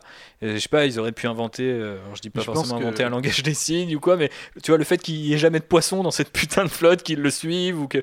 Je trouve qu'il y, a- y rien qui est a des développé baleines, autour hein. Ouais, perso. ouais, si tu vois des poissons et tout. Ouais, on voit quatre baleines, c'est celle de Man of Steel Non, non, aussi. il y a euh, quelques poissons. Comment ça se autant. passe Mais je pense que toutes les problématiques en fait liées euh, aux scènes de l'océan à purement parler, pure, proprement parler, c'est euh, c'est surtout James Wan qui les a traités pour son film Aquaman, parce que visiblement c'est là où il parle comme une ça. en fait. technologie et tout. Je pense qu'à l'époque, tu vois, ils sont pas vraiment posé la question et que c'est du presque full CGI. Ouais, mais c'est dommage de pas amener pour. quand euh, tu sais que tu fais l'inverse de Avengers, de te dire tiens, tu auras un petit aperçu de ce que ça va être le Non, film sûr, Flash, hein. le film Aquaman et tout. C'est beaucoup demandé euh, avoir Ouais, un je sais. Où ils Au final, je de le trouve plus impressionnant.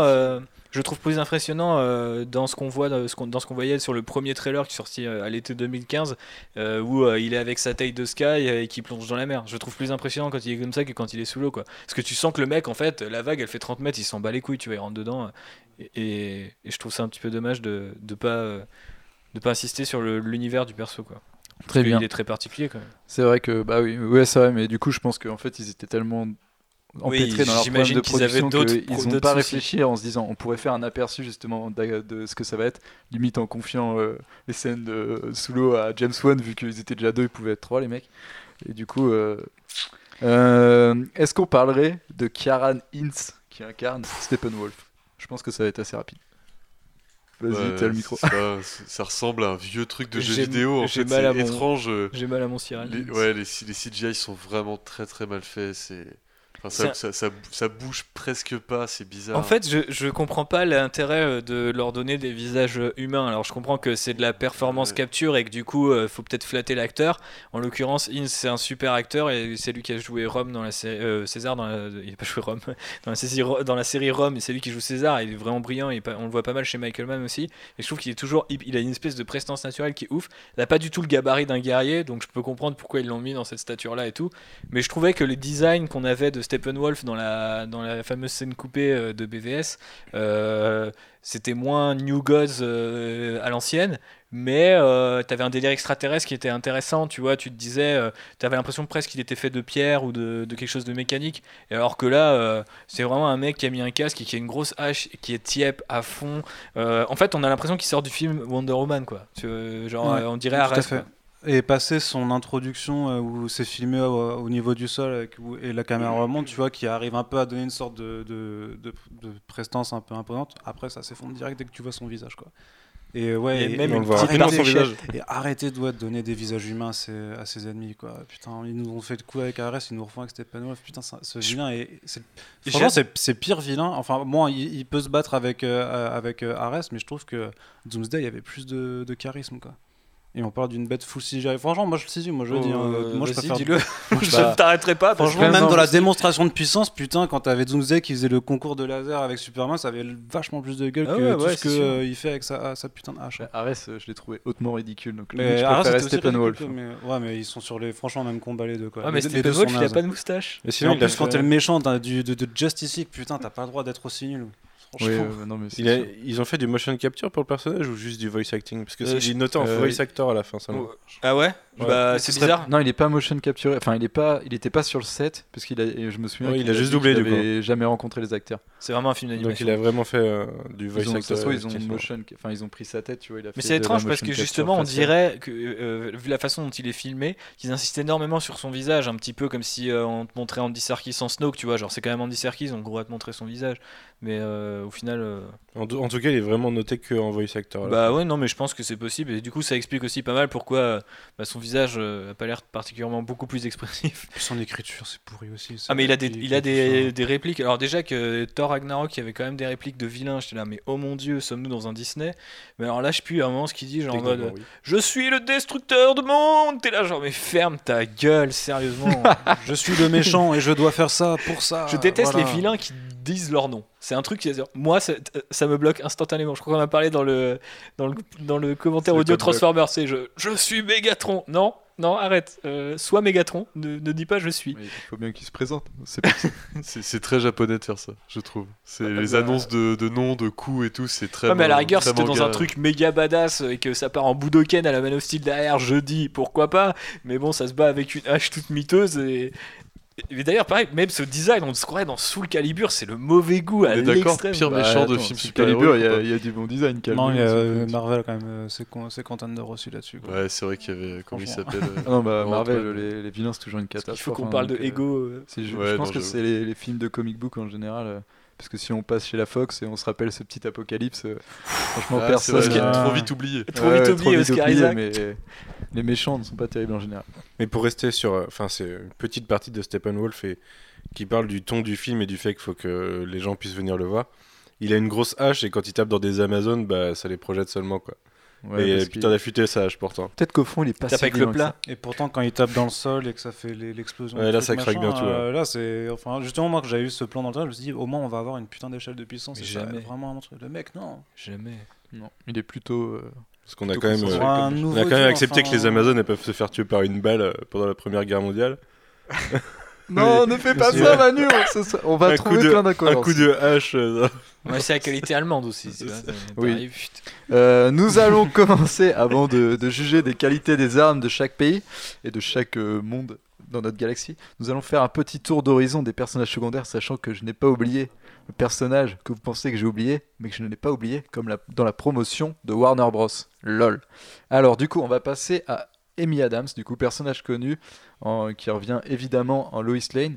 Euh, personnellement, je, elle m'a moins gêné dans le fait qu'elle est moins présente. Je trouve qu'elle est, enfin, elle est moins, on l'impose moins que dans, que dans Man of Steel euh, et BVS, euh, ce qu'on a, qu'on a revu du coup en début de semaine. Man of Steel, petite surprise qui arrive en fin de semaine. Et du coup, paf. Et du coup, euh, ouais, je drop n'importe où comme ça, c'est, teaser très précis. Et du coup, euh, je, je t'avoue qu'elle m'a moins dérangé, même si ces scènes sont un peu. Enfin, Mais pff, Amy un- Adams, elle peut pas te déranger, c'est une bonne actrice. Mais, Ouais, mais ça fait trois films qui savent de- pas quoi en faire. Pourquoi elle est encore là? Ouais, mais là, du coup, encore- là, je pense ils l'ont, franchement, pire. ils l'ont mis en retrait par rapport à avant, et je trouve que ça lui rend plus au service puisque son personnage n'est pas dans le forcing. Je sais Bah pas. franchement, et Elle on, pouvait on a vu, disparaître du montage. Hein. on a Sur- vu, à part oui, une je pense, c'est pour- que ça va continuer. mieux comme Alex aussi. c'est hein. pour continuer sa storyline, tu vois, ça me choque pas qu'elle soit là, c'est normal qu'elle soit là. Limite, j'aurais été un peu, j'aurais trouvé ça bizarre qu'elle ne soit pas quoi. Mais après, euh, blague comme dans Thor Ragnarok, c'était réglé. Oui, tu peux faire ça, mais euh, non, je pense qu'elle, enfin, en plus, elle est un peu importante. euh, Par contre, elle doit se demander ce qu'elle le fout là, parce que c'est quand même une, une assez grande actrice Ah, déjà. mais je pense que c'est trois contrats, c'est trois films sur son contrat. euh, Je pense, ouais, parce que clairement, ça n'a pas de sens sinon, quoi. une- comme Manu a fait une très bonne analyse du trailer, quand on la voit et que ça ressemble à Man of Steel c'est- et que c'est un rêve, ça s'était monté comme ça dans le trailer, c'est c'était mieux avant. Oui. Oui, Mais du je coup, veux euh, pas spoiler, pardon. Mais... Ça, c'est le mieux. Non, je ne voulais pas spoiler. ouais, c'était encore un peu cryptique, je pense que tout le Oui, oui, enfin, bon, bref, les montages de trailers sont souvent un peu trompeurs. Mais du coup, euh, ouais, bah, elle, est- elle est- elle est là, elle sert à rien, mais en même temps, elle est plus convaincante qu'avant parce qu'il lui donne pas un rôle euh, trop important, forcé, où tu te demandes pourquoi euh, elle est là. Genre dans Man of Steel, qu'on On a va pas chercher deux fois un quand même vraiment bizarre le forcing à un moment. Euh, on va continuer notre petit tour des nouveaux personnages secondaires sympathiques. C'est assez marrant parce qu'en regardant le, le cast, je me rends compte que chaque héros a son personnage secondaire. Donc le personnage Oui. secondaire de Batman, c'est le commissaire Gordon. Oh, Il y a Alfred évidemment, mais euh, on, on peut. euh, ouais, si, faisons Alfred, Alfred. d'abord, faisons Jeremy. Irons. Mais euh, Jer- Jeremy Irons, pour le coup, il est vraiment super. À un euh, moment, il a une espèce de treuil bleu avec un truc kaki en mode il part à la guerre. C'est Alfred, zéro déconne quoi. Bah, moi, j'ai trouvé que c'était surtout Alfred Zero, quoi. Parce que dans BVS, c'était un des personnages que j'aimais bien, justement. Je trouvais qu'il était assez intéressant. Et là, En même temps, c'est- Il veut, il, il veut absolument que. Il a quoi Il a 30 secondes d'écran, tu sais. dans BVS, ouais, mais dans copine. BVS, il avait des vrais dialogues avec des vraies tirades et Ah, tout, c'est tu vois. C'est justement là où tu voyais qu'il travaillait la psychologie de Batman dans BVS, malgré le fait que je n'aime Mais pas là, ce c'est film, pas l'enjeu. Parce dans que ils, ils avaient des tirades, tu vois, d'idéologie, comme euh, Batman et Alfred le font Oui, tout mais le temps. Là, il délire, sert à rien, quoi. De toute façon, il n'y a plus d'idéologie dans. Oui, dans oui, non. Il sert à faire une blague sur, euh, sur un rendez-vous, quoi. Oui, deux voilà, fois, il deux fait- fois. Il, fait, deux fois blagues. des trucs sur le fait qu'il faudrait qu'il y, ait- qu'il y ait du rendez-vous, tu vois. Ils ont quand même réussi à faire Et un euh, film apolitique, quoi, du coup. Ah il y a pas de il y a tellement pas de la seule truc, c'était une réplique qu'on Si, voyait déjà euh, dans les trailers, c'est la, la- la petite réplique référence à Batman euh, Returns, qui est plutôt rigolo. Quand Ouais. ils disent, ouais, la seule- je me regrette l'époque mais- où on s'occupait de pingouins. Mais euh, est-ce que tu sens pas cette espèce de clin d'œil un peu genre. Eh, t'inquiète. Ouais, il passe. Je déteste ça. Moi, je trouve qu'il passe nif. euh, Moi, je trouve qu'il est assez sympa. c'est genre, il fait référence Non, à mais ça passe avant, dans le film. Je trouve pas que c'est tellement quoi. crado, tu vois. T'es là genre, ouais, on a merdé, mais tiens, prends ton pingouin, ferme ta après, euh, Jeremy Irons est quand même assez convaincant. c'est juste Ah j'adore Encore une Jeremy fois, Irons. il sert pas à grand Deuxième chose. meilleur Quand t'as méchant de. Quand t'as 5 minutes de présence, de toute façon, tu, fais ce que tu peux pour être convaincant. Disons quand ça reste dans la même lignée. Enfin, je sais pas. Du coup, passons à au petit nouveau, J.K. Simons dans le rôle du commissaire Gordon. Donc, nouveau commissaire Gordon qui passe euh, Stache. derrière Gary Oldman. Énorme Qu'est-ce stache. que, pour, pareil, on le voit très peu, mais qu'est-ce que. Quand on est devenu, lui, je pense. Ouais, et du coup, qu'en Mais penses-tu il de- est inexistant dans le film. Qu'est-ce que tu veux C'est un rôle prétexte euh, qui a deux lignes de dialogue. Je sais même pas ce qu'ils ce qu'ils- ce qu'ils veulent en faire. Quoi. Et c'est- Je suis content qu'on l'ait pas vu que sur Alors, un il, est, toit. il est bon dans ces deux lignes de dialogue. Voilà, c'est ça. Mais pareil, faudrait f- sûrement faire un point, mais il y a tous, tous ces personnages secondaires, dont certains qui ont même disparu du montage final. Je suis sûr qu'il y avait des sous-intrigues ou des, des, à côté qui devaient être développés dans, dans, dans une autre version du film. Et que du coup, là, forcément, ben, t'as vraiment effectivement l'impression euh, que qu'il est venu. 5 minutes, euh, mais genre littéralement 5 minutes sur le plateau, ils ont fait les 2-3 Mais- scènes. et en, en termes de, de personnification du personnage, est-ce que tu. Mais même là, mais, mais justement, t'arrêtes un manteau, quoi. l'iconographie, tu vois, est-ce que il ressemble, est-ce que ça fait commissaire Gordon ou est-ce que Ouais, t'as un ouais, peu ouais, de euh, ouais. post Gary Oldman? Écoute, moi je vois Ben McKenzie en Gordon depuis tellement longtemps, donc je même s'il avait été mauvais, il ferait un meilleur commissaire. Euh, ouais, clairement, j'avais pas pris ça dans la, j'avais pas pris ça en T'avais compte. pas pris ça en compte? Non, j'avais bah, j'avais oublié Ah, que Arnaud, se- Crois-moi, je, je vais Alors qu'ils auraient, pu hein. mettre Ben McKenzie et le vieillir euh, en CGI. ça aurait été stylé. Avec une moustache en plus, ça serait peut-être- Non, mais euh, Ils ont enlevé la moustache d'Henri Cavill pour la coller. ça aurait été énorme. Mais même, même pas montré, ne serait-ce que par une toute petite scène de plus, un dialogue. que Gordon, c'est un flic acharné, qu'il a son rôle à jouer dans, dans ce qui se passe à Gotham et tout, tout ça. Non, c'est un mec sur un toit qui va donner une petite instruction. Attends, on le voit pas que sur un toit, c'est déjà un énorme progrès. Attendez, Ouais, attendez, ne rentrons pas dans les détails, je veux juste savoir comment il joue. C'est tout comme, c'est tout Mais comme. il a joue rien il a rien à il faire. jouer. Oui, oui, Est-ce qu'on est obligé mais d'en du coup, parler ne rentrons pas dans les C'est une détails espèce de, de de ces scènes. des mecs qui jouent bien, mais c'est qu'on. pareil, qu'est-ce que tu veux dire du, euh, du père de, enfin, de Henry Bah, Allen, tu vois Ah, mais euh, tu as spoilé la suite. Non, mais du coup, par contre, euh, il a fait, il est, il est devenu super musclé pour que dalle. Ça, ça c'est sûr. Non, mais c'était pas pour le rôle. Ah ouais, parce que. Au final, c'était parce le- qu'il voulait se maintenir en forme. Ah, je sais plus quoi, on a parce tous que- envie pas, il y a peut-être une scène où Gordon déboîtait des mecs euh, avec Batman. Donc oui, du coup, euh, continuons euh, notre petit tour d'horizon avec euh, Billy Crudup, qui incarne Dr Manhattan dans Watchmen, qui est du coup ici Henry Henry Allen, donc le père de Barry, et qu'on, bah pareil, très Je suis déçu, on voit pas sa bite. Blanc. Référence à Dr Manhattan, vous l'avez fait. Ah oui, d'accord, ouais, mais clairement, j'étais pas là, moi, j'étais, Ah, t'étais pas là, j'étais sur la, la là. Je sais prison. pas, je pensais qu'on était déjà. Euh, non, non, mais oui, euh, maintenant je Je pensais qu'on en était déjà au crossover DC Watch. Moi j'ai compris, mais ça restait gênant, Thibaut. Oui, non, mais ça reste gênant. Tu as créé un, moment bien gênant. Bah voilà, bah merci euh, Billy je pense, je aux gens qui nous regardent et qui se disent bon voilà les mecs, euh, faut un event, faut une surprise, hein. Voilà le pouvoir du rebondissement. On Voilà. peut du coup enchaîner sur autre chose, hein. Par exemple, euh, je sais pas. Iris West. Euh, tu es bien marrant. Et du coup, on, va en a une petite dernière. C'est Amber Heard, mais pareil, euh, Ah, là, c'est la 4 secondes, quoi. ouais, 4 secondes aperçu. Elle a une scène qui revient à autant que Gordon en tout. hein. Je oui, pense. je pense. Non, attends, c'est plus court que Gordon. Non, mais ils ont un dialogue, ça dure, je sais pas, euh, Deux, trois 40 secondes quoi. Mais du coup, ça donne il a à peu un, près un petit aperçu de ce qu'on aura dans, dans Aquaman, quoi. C'est Voilà. c'est- c'est étrange parce que je grand-chose. m'attendais pas à ce que ça soit, sans spoiler, du coup la dynamique entre les deux personnages. Et ce que ça promet par rapport à Aquaman, je trouve ça intéressant. Je sais pas si c'est Amber Heard du coup qui a fait fallait mettre dans ce rôle. Je pensais que ça serait vraiment. euh, qu'est-ce que. Ouais, je vais pas spoiler donc. euh, Ouais. Voilà. Mais du coup, euh, ouais, bah pour le, je te rejoins un peu parce que au final, en- ça, ça, ça m'a quand même un peu donné envie de voir Aquaman. Alors que j'étais quand même sur la défensive. c'est pas le côté le, le plus raté, quoi. Mais ça sa démonstration de pouvoir, moi je la trouve chouette quand même. euh, pour Ouais, le ça, ce truc. euh, bon. Elle claque des mains dans l'eau quoi. Ouais, ouais, ça, Ça rend- fait des les bulles. effets sont un peu lèges, mais euh, bref. Non mais vraiment quoi. Genre je sais pas, elle peut pas appeler un requin super badass qui bouffe le pied de Steppenwolf ou un Elle truc. contrôle l'eau en fait. Ouais, euh, c'est ça. C'est Ouais. son pouvoir. Voilà. Oui. Donc Après, va lire elle contrôler l'eau et pour après pousser un requin sur Elle peut très bien, elle contrôler les animaux de l'eau. Non, non, mais Ral contrôle l'eau, par contre. elle a- Non mais mec, on s'en bat les couilles, on est dans un film, on s'en Oui, branle. alors du coup, Même nous Aquaman allons- explique Ah, mais qu'il je vais- utilise l'eau pour communiquer aux poissons.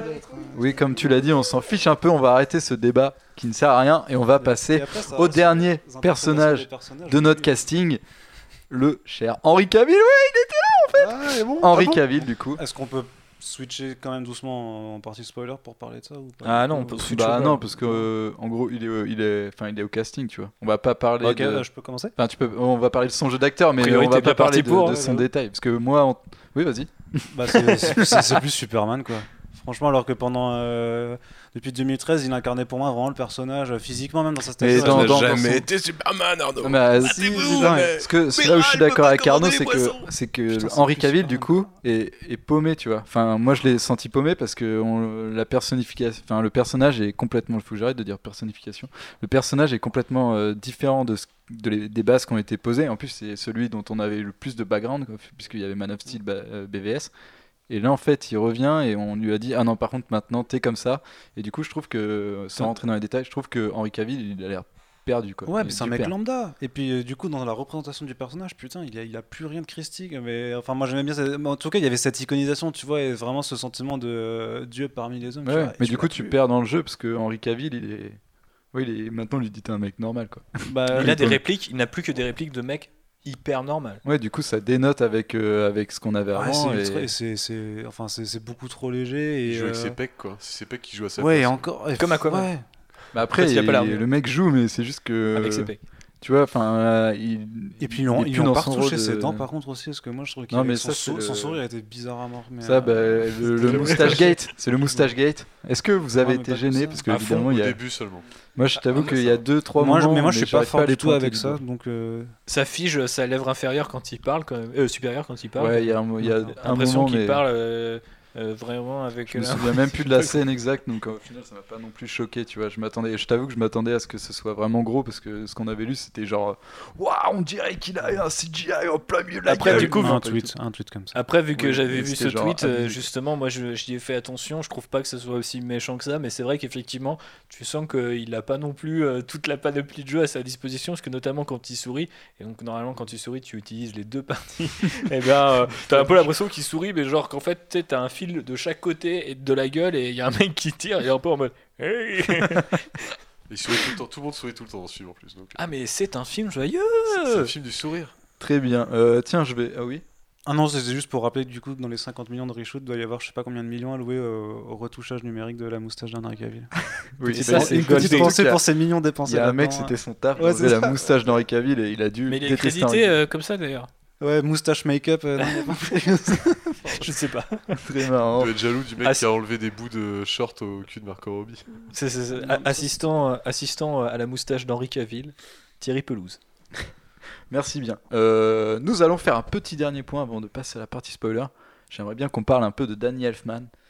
De, puisque au final, euh, Il joue qui? ça change quand même. euh, alors, je- Danny Elfman qui joue, le mec fait de la musique Ah ouais derrière. Et au bon, euh, Hans Zimmer est parti. Et au final, je trouve que bah, la bande-son, moi, elle est un peu, je la trouve un peu plate. Mais ça change quand même vachement euh, le ton du film, je trouve, d'avoir une nouvelle bande-son et le fait que, que, Et- que ça soit changé. Moi, je, me, je, je sais pas si vous avez regardé les crédits à la fin, et je, je sais pas si j'ai eu une hallucination ou pas sur euh, Danny Elfman, mais je l'ai vu noté en score producer, et pas en, en score composer, tu vois. Ah, je- Mais il est peut-être vu, crédité dans les deux en fait. Ouais, mais c'était au moment où il y avait tout le score, Ah, et il y avait pas pas le reste, il y avait juste un Danny Elfman. euh, Mais cela dit, moi j'ai reconnu trois thèmes celui de Batman euh, de son film, euh, enfin de l'original de Burton, Ouais. celui de Superman euh, de Man of Steel, et puis euh, celui de Superman le classique, et du coup, je... Du coup, je t'arrête juste. Le thème de Man of Steel, en fait, c'est une reprise de- du thème de Hans Zimmer. euh, enfin, c'est pas lui qui l'intègre dans un morceau, ils ont repris le morceau de la bande-son de Man of Steel. Parce que tu le vois dans les crédits, en fait, il y a Batman thème, euh, Danny Elfman, euh, euh, Ouais. ce- Il y machin a tous les truc, thèmes, euh, euh, Hans Zimmer, euh, taken from euh, Man of Steel soundtrack, machin. Tu vois. Mais je vois pas pourquoi t'as besoin de m'arrêter parce que justement je suis en train de dire que je reconnais que les scores d'avance, qui est quand même chaud pour lui. Non, mais je pensais que t'allais dire qu'il avait genre euh, Oui, re- qu'il avait réinterprété le morceau. score, du coup, tu vois. Ah non, il a même pas fait ça. il a repris le thème de. Vous aviez vu le, oui voilà le thème de. Oui, parce que oui, on- enfin, Abusé, moi je l'ai pas entendu dans le film, mais à un moment. Mais euh, par contre, la- il le reste de la bande me demande son, si on l'entend pas dans le générique de fin en fait. J'ai l'impression, ouais. Mais j'ai l'impression par contre qu'on l'entend pas, la musique dans le film.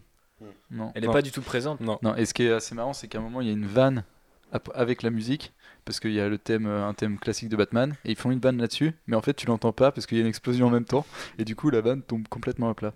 J'étais là, ok. Enfin, j'ai entendu juste la dernière note, j'ai fait, ah oui, c'était ça la vanne. Mais ça, c'est assez symptomatique aussi du fait que le film veut pas te faire ressentir les émotions, c'est que la musique est jamais exacerbée en fait. Ouais. Alors que dans BVS, c'est très très fort, la musique est Ah, bah hyper oui. forte, hyper présente quoi.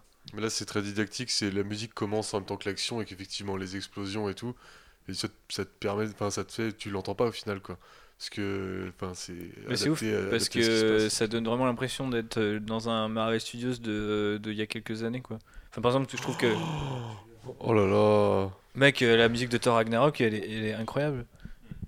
Elle est vraiment ouf, c'est la première qu'on entend vraiment bien et tout. et- Ouais, bon, un film sur combien On en a Ah combien ouais, mais je dis, Studios je, Voilà. je dis de ces dernières années, mais ça peut être 2016.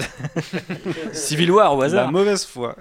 Non, mais même oui, Doctor Strange avait un thème assez reconnaissable et tout. euh, Doctor Strange avait le thème de Star Trek de toute façon Oui, deux mois vrai. après Star Trek donc tu le Michael reconnaissais. Giacchino. Oui, mais c'est vrai qu'en autant, on, on a pu les. Au beach. Pam, pam, pam, pam, de Hans Zimmer qui en mettait Je un peu partout, moins, mais Hans Zimmer, ça, donnait, ça donnait aussi une personnalité au Oui, truc. bah, qu'on aime ou qu'on n'aime euh, pas, mais ça donnait une personnalité. Là, t'as- Après, Danny Elfman, en vrai, il a les capacités de. Bah, de clairement il en a fait Encore une quelques-unes euh, moi, son thème de Spider-Man, euh, je le trouve incroyable, même s'il est moins iconique et tout. Et je- c'est un, enfin, il a tellement ouf, une iconique, discographie tarée, quoi, que le mec, il a, il a fait ses preuves à 12 000 Après, fois. je- Et là, on voit qu'il, enfin, je sais pas, j'ai l'impression qu'il a. Je trouve ça dommage aussi parce que tu avais quand même un support de, base, des choses à reprendre qui, sont, qui étaient quand même fortes. Et notamment bah, dans l'un des trailers, tu avais la reprise du thème de Man of Steel qui était modifiée euh, sur la, une des dernières, la deuxième bande-annonce, qui était hyper bien au final avec un, un mélange entre les corps, enfin les, les violons, une reprise du thème au piano qui était ultra, ultra épique et qui disparaît complètement là dans l'action euh, pour des, euh, ouais, un accompagnement qui, qui est à l'image du film en fait. Ouais, un peu, un peu triste. J'aime bien comment ils atténuent de plus en plus le thème de Wonder Woman tout en gardant l'esprit du thème de Wonder Woman, mais en enlevant le côté euh, euh, guitare électrique à fond, tu vois. Mm. Ils, euh, ils- du coup, ils ont fait un peu comme dans le film euh, Wonder Woman, où ils reprennent le thème mais plus atténué et du coup ça, ça commence Bah, à coller Au final, mieux. quoi. ils avaient quand même un thème, hein, même si euh, il était bizarre, clairement. euh, mais euh, au final, je m'y suis habitué. C'était pas un violoncelle à la base ou un truc C'est un ça violoncelle électrique. Ah. Et pareil, c'est. euh, Ça crée la distorsion, c'est ça Ouais, bah, c'est pour faire l'effet. Ok. ouais, c'est ça. Et euh, ouais, mais c'est du lissage de- à tous les niveaux, tu vois. euh. Ouais, c'est hyper lissé. C'est de plus en plus quoi.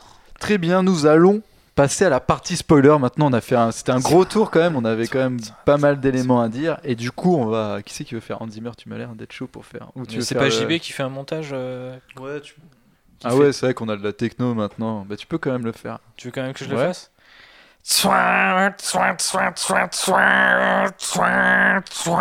Et là, si c'est bien monté par JB, si c'est bien monté, Ouais, direct, ouais, mais du coup, j'ai parlé en même temps. Je vais dire, si c'est bien monté, ben, on t'aura l'impression que tu le fais vraiment bien. Ouais, Mais du coup, mais je pense pas du coup. Désolé du pour, coup, c'est euh, cool qu'ils aient introduit Supergirl pour prendre la relève d'Henri Cavill. C'était la première vanne de la partie. Il y est même pas ce plan le si Mais non, il y a, y a plusieurs plans de, on va- de on ce va y trailer. revenir. Effectivement. Alors du coup, on va, on va se refaire un petit euh, déroulé. Faut voir comment tu vas aborder les Déroulé du Oh, film classique. Euh, la construction de l'équipe, est-ce qu'il y a des scènes en particulier, puisque en final, elle est quand même, c'est là où on parlait d'un film plat, elle est vachement front- euh, bas du front, quoi, puisque c'est genre, euh, on a vu les vidéos qui étaient sur la clé USB du dernier film, on va juste trouver les types, et du coup, il, a, il y a une... C'est un mail, pas une clé USB. Non, on, c'est va, un on- mail, on va- ça. on va- on va nous, on va nous taper à cause de toi. ce qui, ce qui a cassé pour moi un peu le, toute, toute, cette, toute cette mise en, en bouche, tu vois, c'est que bah, la, scène d'Aquaman, on l'avait déjà vu. La scène de Flash, on l'avait déjà vu. Et il manquait juste bah, euh, Wonder Woman, euh, Cyborg, quoi. Non, Wonder Woman, on l'avait déjà vu aussi. Ouais, mais, ouais, mais pas le. Oui, non, mais je veux dire, euh, leur euh, scène de rencontre, quoi, oui. tu l'avais pas vu. Enfin, Non, on la scène d'Aquaman et la scène de Flash et Bruce Wayne, on l'a vu carrément en intégrale. Et Aquaman, euh, Bruce C'est Wayne, c'est presque les- aussi, c'est la première bande-annonce, c'est les deux rencontres en fait. Ouais, c'est ça. Donc du coup, euh, bah, c'était dans ce sens-là où je disais que on fait un peu de surprise et encore une fois, c'est vachement plat. parce que c'est genre bah on, on a besoin de gens, venez. Et du coup, Ouais, et euh, puis du coup, ils ont un roster défini qu'on avait vu de toute façon Et le, auparavant. le truc qui me choque, c'est quand Aquaman et Batman, le mec il l'appelle Batman et ils sont au milieu d'un village. Alors je sais qu'ils sont en Islande ou je sais pas où, et que le mec. Mais a priori, ils comprennent tous bien l'anglais, même s'ils parlent euh, leur langue euh, Ah, natale. euh. Ouais, donc euh, c'est quand même tendu, c'est quand même un peu bizarre. Je sais pas. avec ce truc con de- d'avoir dessiné Aquaman sur le mur comme si c'était des peintures rupestres euh, du Rupestre. du euh, ouais ça. Oui, non, je sais, c'est- JB qui m'a appris ce mot et je lui faisais une petite dédicace. Ah ok. Dédicace à Watt. Et du coup, oui, euh, c'est des peintures genre de d'il y a 2000 ans, alors que les mecs, bah, ils C'est ont des l'air gravures, même. vachement civilisés. Ouais. ils- Ou de la craie. Ou alors c'est vraiment qu'ils se font chier, ils sont vraiment trop isolés, du coup ils gravent. C'est peut-être les enfants du mur. village qui dessinent le truc, je sais pas. Bah, ouais, franchement, un Je m'attache pas grave- genre de commence à graver mon mur, je mets une calotte. Quoi. tu graves pas le mur, Thibaut Avec un petit côté. euh, je sais pas s'ils ont tenté l'humour, mais euh, c'est au moment où Bruce Wayne il essaye de, de rencontrer Aquaman. Et du coup, Aquaman essaye de faire croire qu'il est pas Aquaman. Et du coup, tu vois le dessin. Oui, c'est c'est Jason Momoa. Et il regarde, et après il est là, genre, mais tu le connais ou pas? Parce que, euh, C'est toi quand même. Ah, du coup, c'est vrai que j'avais 30 pas, 000. j'avais pas capté que ça créait de l'humour. Parce que moi, pour moi, j'étais parti du fait qu'il le reconnaissait direct, tu vois, puisque euh, il, le- il lui met la pression quand même, tu vois. Mais c'est vrai qu'à partir du.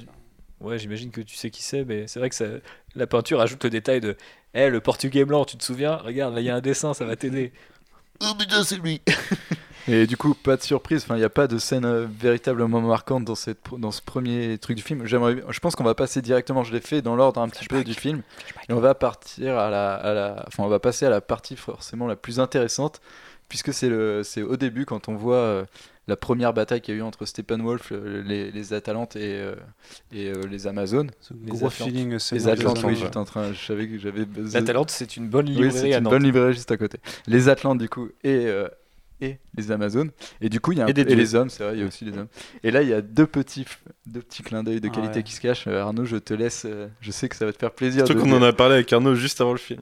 Bah Oui. oui, Bah, bah oui, on coup, disait est-ce même que- chose. est-ce qu'il serait là ou pas Bah voilà, on voit. euh, Ah ouais, vous pensiez que c'était comme, c'était comme ça qu'ils allaient les introduire? Non, Non, non, on, disait est-ce qu'il y on aura est-ce qu'il y en aura un dedans ou pas? Ah ouais. Alors, qu'est-ce Un que- Green Lantern Un fucking Green fucking Lantern Green Lantern. Mais oui. qui met un gros coup de marteau euh, matérialisé avec son anneau, tu vois l'anneau de pouvoir aussi clairement, enfin t'as un Ouais. gros focus Bah, dessus, tu vois le processus de quand il y en a qui meurt. Ouais, c'est ça. Parce qu'il se fait sécher par Steppenwolf et du coup, il, perd son Je anneau. crois que c'est putain, voilà, préféré dans le enfin, c'est. Mais franchement, moi, franchement, c'est c'est ce que je préfère au final. Bah, je c'est cet instant-là précédé après d'un mec qui utilise, non, a priori, c'est Zeus, c'est ça, euh, Ouais, euh, Zeus, qui fait de la magie, qui baptise aussi la venue de, de Shazam.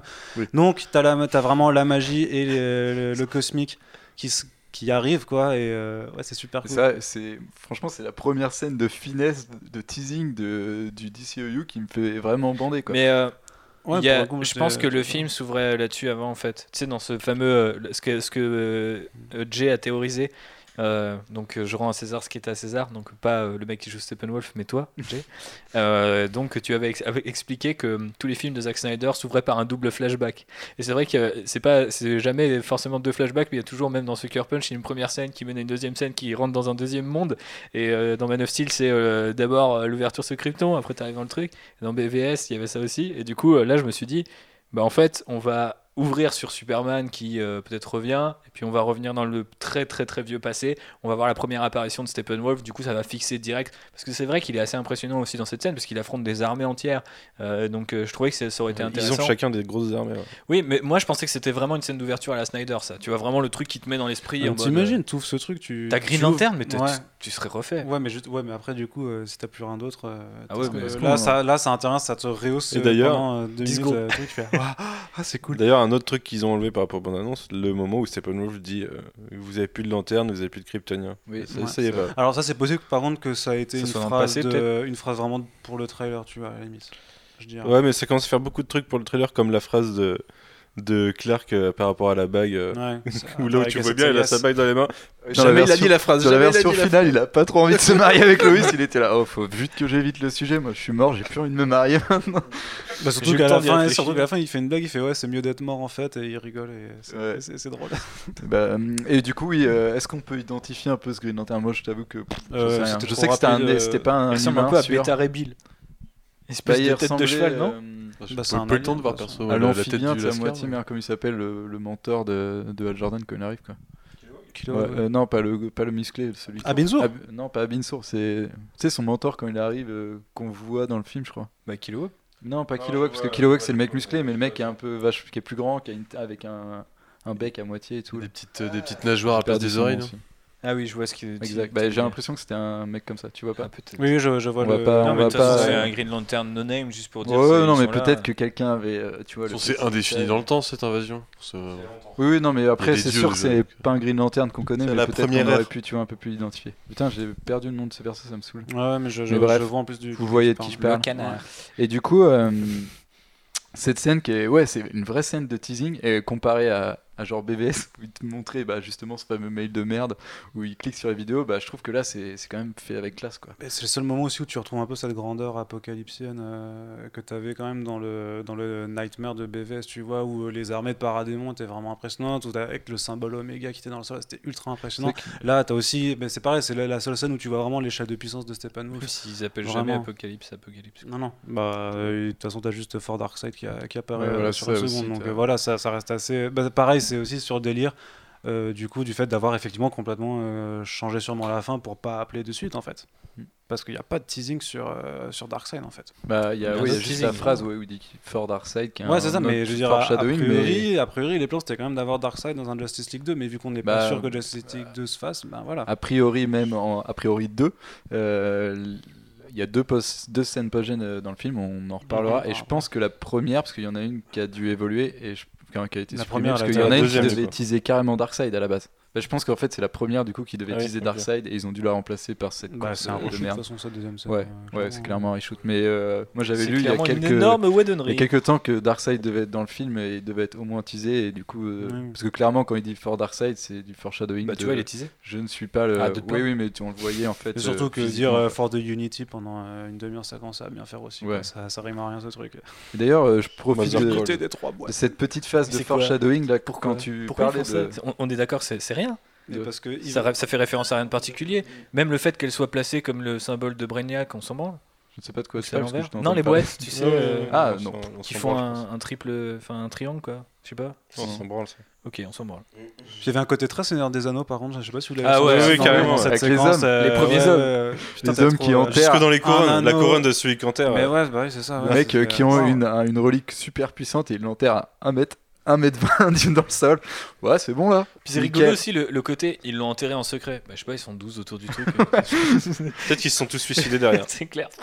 Et pour revenir ouais, sur euh, cette idée de, de foreshadowing, quand tu disais tout à l'heure euh, Wonder Woman qui faisait des, des, enfin qui avait un dialogue, qui, qu'on disait qu'elle parlait de DCEU, il y a aussi ce dialogue euh, que moi j'ai trouvé vachement fort et enfin pas fort dans le sens où il est puissant, mais dans le fort de sens, c'est quand Bruce Wayne dit qu'il pourra pas être Batman toute, sa- enfin, toute Ouais, sa vie. Quoi. là- Et je trouve que Non, c'est pas vois, Batman qui dit, c'est Oui, euh, Wonder Woman oui, qui fait, mais ça, tu vas mais pas il- pouvoir continuer ça toute il ta vie, acquiesce euh, en disant, temps. Il fait, euh, oui. il Il dit même qu'il peut déjà plus le faire maintenant. Oui voilà. ça, On te- il dit Et puis on dit deux fois que ça fait 20 ans quand même. Et tu vois, je Ça trouve fait que c'est longtemps, quand même particulier de dire ça. Bon, on va pas revenir sur ces, sur ces rumeurs. Enfin, franchement, c'est plus que des rumeurs, tout ce qui entoure l'affaire Ben Affleck. Quoi. Si ça dire n'existait pas, tu pourrais juste te dire, ça, juste le fait c'est un que dialogue on- logique, On rappelle que c'est un Batman qui a une longue carrière, tu vois, Oui, même si là ça a plus trop de sens de le rappeler parce que c'est pas, c'est pas dire. Mais quand, ouais, quand tu vois tous les rumeurs, que tu as suivi la, la gestation de ce film et que tu suis un peu Ben Affleck, putain, mais c'est ju- c'est juste pas innocent d'entendre ça. quoi. Bah, Tu- Tu clairement. peux pas dire, ah ouais, c'est juste une ligne écrite. euh, Fake news, gros. Genre, ouais, ouais, non, mais- mais C'est fake complètement. news, mon gars. Ouais, non, c'est complètement fake news. Quoi. bah, il le dit dans le film. je, viens de, je viens de l'école républicaine. C'est vrai que c'est pas innocent, donc euh, c'est assez particulier. Euh, continuons le film et passons Je m'attendais même à ce qui, pardon, de te couper Alex, mais sur le sur le ce, dialogue-là finisse par euh, ouais j'ai quelqu'un en tête ou que sais-je, tu vois, genre un- vraiment un truc euh, destiné à Nightwing quoi. pas la deuxième partie du film, il se casse. oh, viens Oh, Dick Remplace-moi Mais, David euh, Mazouz Oui, dans une méca, dans un méca, dans une méca. le méca David Mazouz en Batman. Méca David Mazouz. Impeccable. Euh, la résurrection de Superman. Tout ce truc. Je m'attendais à tout sauf ça. Est-ce Ah que, bah. je peux- est-ce que je peux parler Vas-y. bah, c'est ah, vrai oui. qu'Alfred n'a pas parlé. Censure. Vas-y, je t'en prie. euh, Qu'est-ce que tu. Euh, Quel est ton ressenti? Bah, euh, moi j'ai trouvé que c'était incroyable de réussir à faire une ré- résurrection d'un personnage aussi iconique sans que ça te laisse euh, aucune impression. T'es là, ça, se- ça- Ça- ça ça se se passe. passe, ça se- juste ils font griller leur four à micro-ondes dans leur mare et puis c'est bon. Et le mec il repart et et toi t'as- t'attends toujours hein, en tant que spectateur, tu te dis bon là ça va chier où quand il va revenir, va y avoir un truc. Bon, il est vénère deux minutes, mais après, bah, c'est Rose Superman. Et, et en- je- je- franchement, il y, a, il y a- il y a un enjeu qui est autour de, de cette résurrection pendant tout le film, et c'est réglé en deux secondes, sans, sans qu'il y ait aucune en fait- conséquence. Moi, c'est là où ça m'a gêné, c'est que t'as l'impression qu'au moment où Joss Whedon est arrivé, et ben ils savaient encore pas comment ils allaient le ramener Superman, et qu'il a dit bon, on fait ça, et puis ils ont tourné ça en deux minutes, tu vois, un dialogue à la façon de Lily Porter où ils s'engueulent parce qu'ils sont pas d'accord, et puis euh, en conclusion ils le font quand même. Ce que je trouve con dans ce cas-là, s'ils l'ont rajouté, tu vois, c'est que ils, ils t'installent le bail de peut-être qu'il sera plus Superman, et après il se réveille, le mec il est à moitié plus lui, ils sont là, oh il a oublié qui il était et tout, et au final en deux minutes il commence à le tabasser, bah il y a Lois Lane qui arrive et Je il pense est là, que Ah, je c'est- sais. Je pense que c'est. Moi, c'est le moment où j'ai dit nique-toi Ouais, au mais film. Genre vraiment, le moment dans BVS où j'ai dit nique-toi, c'est quand il explose la bagnole avec ses mitrailleuses et là où t'as plus de doute sur le fait que les mecs soient morts ou non. Euh, tout à l'heure quand je disais qu'il y avait deux parties pour moi dans le film, C'était à ce c'est moment-là. la deuxième commence avec la résurrection de. Superman. Parce que sur plein de trucs, j'étais prêt à faire les efforts et me dire, ok, c'est vidos euh, à, à fond, mais quelque part, il y a plein de blockbusters qui sont comme ça, euh, laisse-toi porter, laisse-toi flotter. Et là, tu sais, les mecs, ils me disent. Le, le seul truc qu'on n'avait pas vu dans les, dans les bandes annonces, au final, un, on l'avait vu parce que c'était pas un foutu rêve, comme je l'avais dit à Arnaud, j'étais là, genre, je suis sûr qu'ils sont capables de nous mettre que ça, c'est la résurrection de Superman. Et là, mais non, mais tu vois bien que c'est un rêve. Non. Et en plus, que ça vienne de la Justice League et de Batman, l'idée, tu vois, je me dis, mais genre, what? Est-ce que c'est le Dark Universe? Est-ce qu'on est en mode, je vais ressusciter Superman? Alors ne faites pas ça chez vous, si vous mettez un objet électrique dans de l'eau, généralement, ça fait l'inverse. Mais euh, du coup, je, trouve ça con que ça soit eux qui y pensent. Je trouve ça débile que ça soit Whedon qui retape le truc parce que très clairement, que ça soit le physique des personnages, les décors dans lesquels ils sont, il y a zéro profondeur de champ à chaque fois, tu sens qu'ils ont retapé. Et moi, je pense que si Snyder voulait faire revenir Superman, il l'aurait fait revenir à la Snyder en mode godlike. Tu vois, le mec serait revenu sur Terre au bon moment, les gens se seraient limite agenouillés devant lui, et limite, il y aurait eu un rappel de Superman, il se dit putain, mais c'est comme dans mon rêve. Batman se serait dit putain, merde, c'est comme dans mon rêve, tu vois, les gens commencent à nil devant Superman. D'ailleurs, il y a une blague là-dessus de Flash, mais j'étais là, mais l'insulte envers Snyder, elle est violente quand même. Genre, t'as Whedon qui dit Ah, débarque, qu'est-ce qu'on doit faire pour. euh, Est-ce qu'on doit s'agenouiller devant Superman? Il dit ça, tu vois. Et du coup, je trouve ça vraiment violent parce que les gens s'agenouillent devant Superman. Et c'est un thème de Batman v Superman, que ça vous plaise ou non, tu vois. C'est que le mec est un dieu et qui marche parmi nous, tu d'ailleurs, je pense que un des fucks de Joss Whedon à, à- à Zack Snyder, c'est la façon dont il est ramené. Parce que, à l'inverse de, de Snyder qui, qui pose euh, Superman en tant qu'être christique, là, c'est Flash qui fait le signe de Dieu qui crée l'homme. Sauf que du coup, c'est l'homme qui ressuscite le Dieu, tu vois. C'est vrai que je- Et, comme ça. et, et dans le symbole que c'est par rapport à ce que Snyder a fait de Superman, bah ça marche pas quoi. C'est c'est totalement, euh, c'est totalement beaucoup plus Whedonien que Sny- Snyderien sur le. Après, euh, c'est un mec en pantalon, quoi.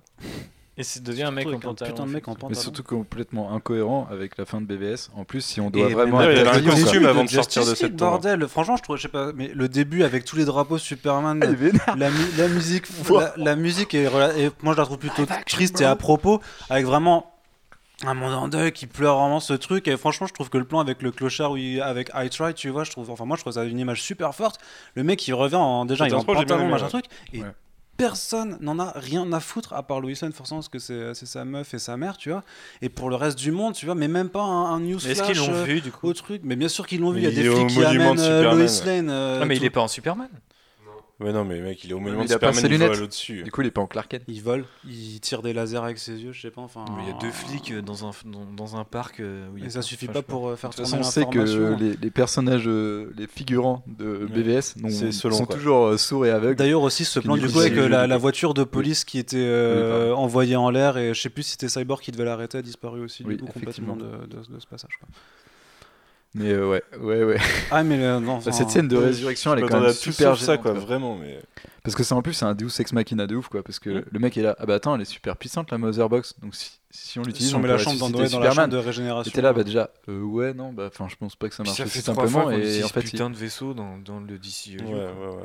Bah ouais, ouais. Bah, après je trouvais juste qu'en termes d'éléments de continuité, euh, why not, tu vois. mais- Je suis d'accord, ouais. il y en a marre, le truc en plus ça diminue de plus en plus, t'as de moins en moins de décors pour le C'est un matérialiser. peu l'étoile noire de Star Wars. tu vois. Ah la troisième, t'en peux plus. C'est ridicule. Arrêtez quoi. les gars. C'est oh, on va retourner au vaisseau, on a toujours cette petite euh, cette petite seul truc que je trouvais- est toujours Oh. relativement marrant, c'était le fait que, que Bruce Wayne définisse Lois Lane comme euh, The Big Guns. Tu vois, il dit euh, je- faut que tu ramènes les Big Guns. Donc je me suis dit, ça va repartir dans des euh, grosses machines. Et tu te rends compte que c'est Lois Lane au final, leur. euh, Mais c'est pour, euh, c'est truc, pour mais- faire sortir la, la réplique où oui, il a entendu qu'il faut faire parler le cœur plutôt que les guns. ouais, quoi. après, du coup, Ouais, c'est sûr. c'est- mais- Quel est... Parce J'ai quel niveau de cette stupidité. naissance de moi ça m'a gêné c'est la naissance de, de cette relation euh, un peu ambivalente entre entre Diana et Bruce où ils sont à moitié de se mettre encore encore une fois je trouve que c'est vraiment c'est vraiment se tirer une balle dans le pied comme des débiles parce que les mecs il y a encore Wonder Woman avant ils sont là putain c'est un porte-étendard c'est un personnage fort machin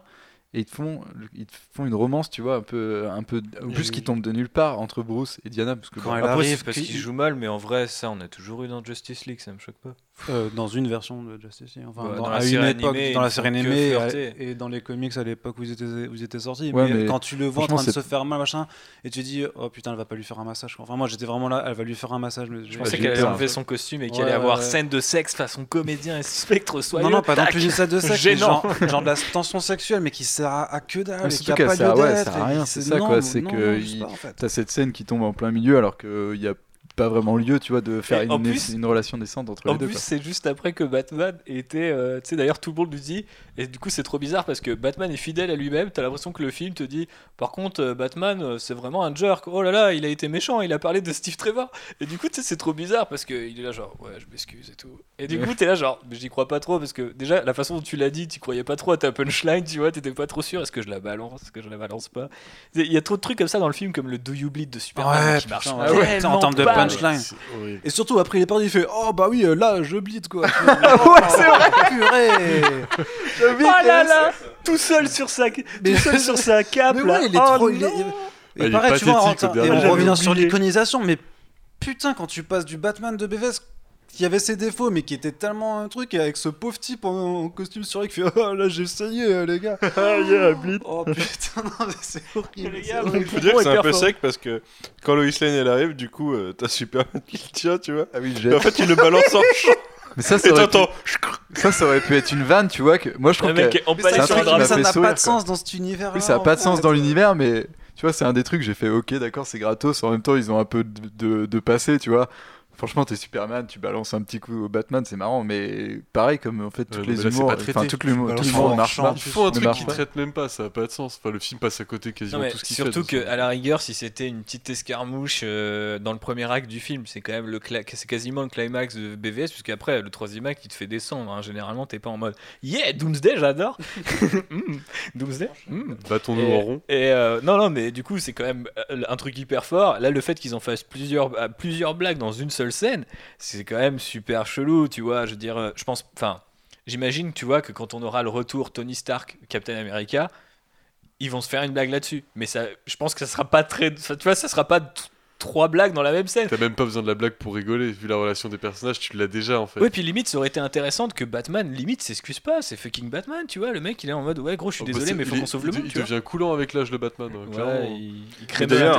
On, on en parlait en off tout à l'heure, mais niveau relation des personnages, quand euh, il sort le dialogue euh, The world needs Superman, but the League needs Clark, il l'a pas connu quoi. Le seul moment où il l'a eu face à face, c'est quand il était Superman et qu'il voulait lui mettre sur Oui, sa enfin, enfin, Et pas- Superman s'est approché de lui et il a dit ferme ta gueule et je t'envoie de la kryptonite. en- Enfin, pareil, tu vois, t'as Superman Ultra Vénère qui fait Ouais, est-ce que tu qu'il lui refait son Do You Bleed 5 minutes après Il est en train de parler avec lui, ils sont fait Oui, t'as raison, faut que j'aille l'aider, tout ça. Enfin, genre aussi, c'est le même délire que euh, I'm a friend of your son, tu vois, c'est le même contrat de décalage en fait. C'est un personnage qui veut tuer l'autre, mais 5 minutes après, en fait, euh, Non, en mais fait les- ils sont quand même super potes. Les enjeux rien. sont jamais ce traités Et dans le du film. coup, mais il y a pas de. T'as une menace globale, des dissensions entre des personnages, un mec, une ressu- fois, du coup, on en un mec ressuscité. Non mais, so- non mais normalement, si tu te dis qu'il y a tout ça dans un scénario, tu te dis oh ça va prendre de la place, va falloir, va falloir que ce soit vachement, euh, vachement impressionnant et tout. Pff, rien, les enjeux, pff, on va y arriver. De toute façon, on avance tout droit, on va y arriver. Mais même, j'ai l'impression qu'ils n'ont pas compris les enjeux de BVS parce que une des premières scènes où Batman dit qu'il veut ressusciter Superman, je sais plus si c'est Alfred qui lui dit Mais attends, s'il se réveille et que t'es devant, il va te péter la- les dents. Mais non, mais avant que Superman meure, vous étiez potes, vous aviez décidé d'être alliés et tout. Al- Alfred lui dit un truc super intéressant. Il dit, c'est trop le mec, il a envie d'être mort, tu vois. Non, mais Genre, ça, t'as c'est pas le droit cool, de le. mais- ré- Ça, c'est cool. C'est Il le réutilise Superman aussi en plus. Il le dit, il le dit, euh, j'ai rien demandé, j'étais mort. Ouais, et à la fin, ils en font même une blague, quoi. Après le combat Oui, bah, final, ils coup, sont tous les deux par terre, c'est c'est avec Flash C'est ou avec Cyborg. avec Cyborg, ouais. Ouais, c'est ça, ouais, il fait Oh, je préfère être mort. Euh, Et, c'est et il de, rigole. de la résurrection d'un personnage en général, c'est qu'après il peut blaguer sur la mort et du coup c'est l'enjeu quand même ultime en termes de narration. Du coup, si les gens commencent à blaguer sur la mort, tu sais que en termes de- d'émotion, euh, C'est Superman pareil. blague sur sa propre mort, imagine où Ouais, on en est. mais c'est pareil que ce putain de Batman par terre qui dit Oh, j'ai saigné là, t'as Superman qui est par terre, qui lâche une petite vanne et après il rigole en, en truc. On peut. C'est Ouais, mais c'est dans un moment où ils Putain, ont c'est pas vaincu. Non, mais non, ils ont Mais pas, non, ils ont pas fini parce que Steppenwolf est pas vaincu. Ils ont juste réussi à séparer les, les mauvais Ah ouais, c'est vrai. Ils tombent par terre, ils sont là. des bars, des bars. Des barres, mon pote, qui s'est passé Et bam, t'as Steppenwolf qui est là. Bah les gars, je suis encore là. Enfin, Ouais, Toujours une de menace, toute façon, c'est juste pas à Non, non, propos avec ces crois pas. personnages et la façon Oui, dont on non, les a coup. représentés depuis Mais- le départ. Par contre, est-ce que c'est ouf que du coup toute la critique américaine s'est enjaillée sur le fait que les personnages, ils, ils- ça parle bien Ah entre ouais, eux et ouais, tout? sur Moi, je trouve qu'il y a zéro Ah alchimie euh, dans l'équipe, quoi. Genre jamais ever, quoi. C'est- la prod qui a dit Vous avez une alchimie entre vous, c'est marrant maintenant, vous aimez bien.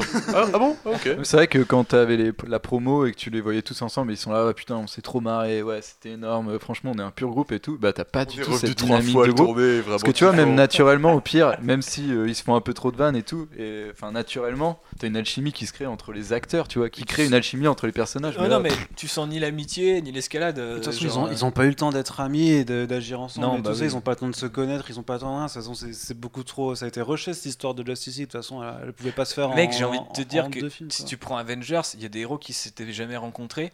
Et en une scène, Whedon il te met une méga pression parce que les mecs commencent à se fighter, euh, à faire fighter les mecs qui s'étaient pas rencontrés encore, tu vois. Et du coup, là, euh, tu peux très bien imaginer que Batman et Wonder Woman, ouais, effectivement, ils se sont rencontrés, mais ils s'entendent peut-être pas forcément sur la façon de, mon- de mener l'équipe. Ouais, ou- Et à ce niveau-là, de toute façon, il y a une seule dispute. Et au final, elle fait intervenir les deux personnes qui se sont rencontrées déjà. En fait, tu vois, même pas les autres. Après, t'as juste euh, Cyborg qui euh, fait la petite sirène avec une barbe euh, pour se moquer euh, d'Aquaman. Mais c'est- c'est c'est à ce niveau-là, quoi. Les dissensions, il y a. il y Et plus n'est de même ça. pas là pour l'entendre, donc ça crée pas une réaction. Ouais, en plus, ouais, il se prend. Enfin, il y, a- il y a zéro prise de chose. Mais, Mais c'est- euh, faut qu'on fasse une équipe, donc on va la faire de toute façon. hein, Mais. RIP à, à- à Chris Pine quand même qui est mentionné à peu près 4 fois.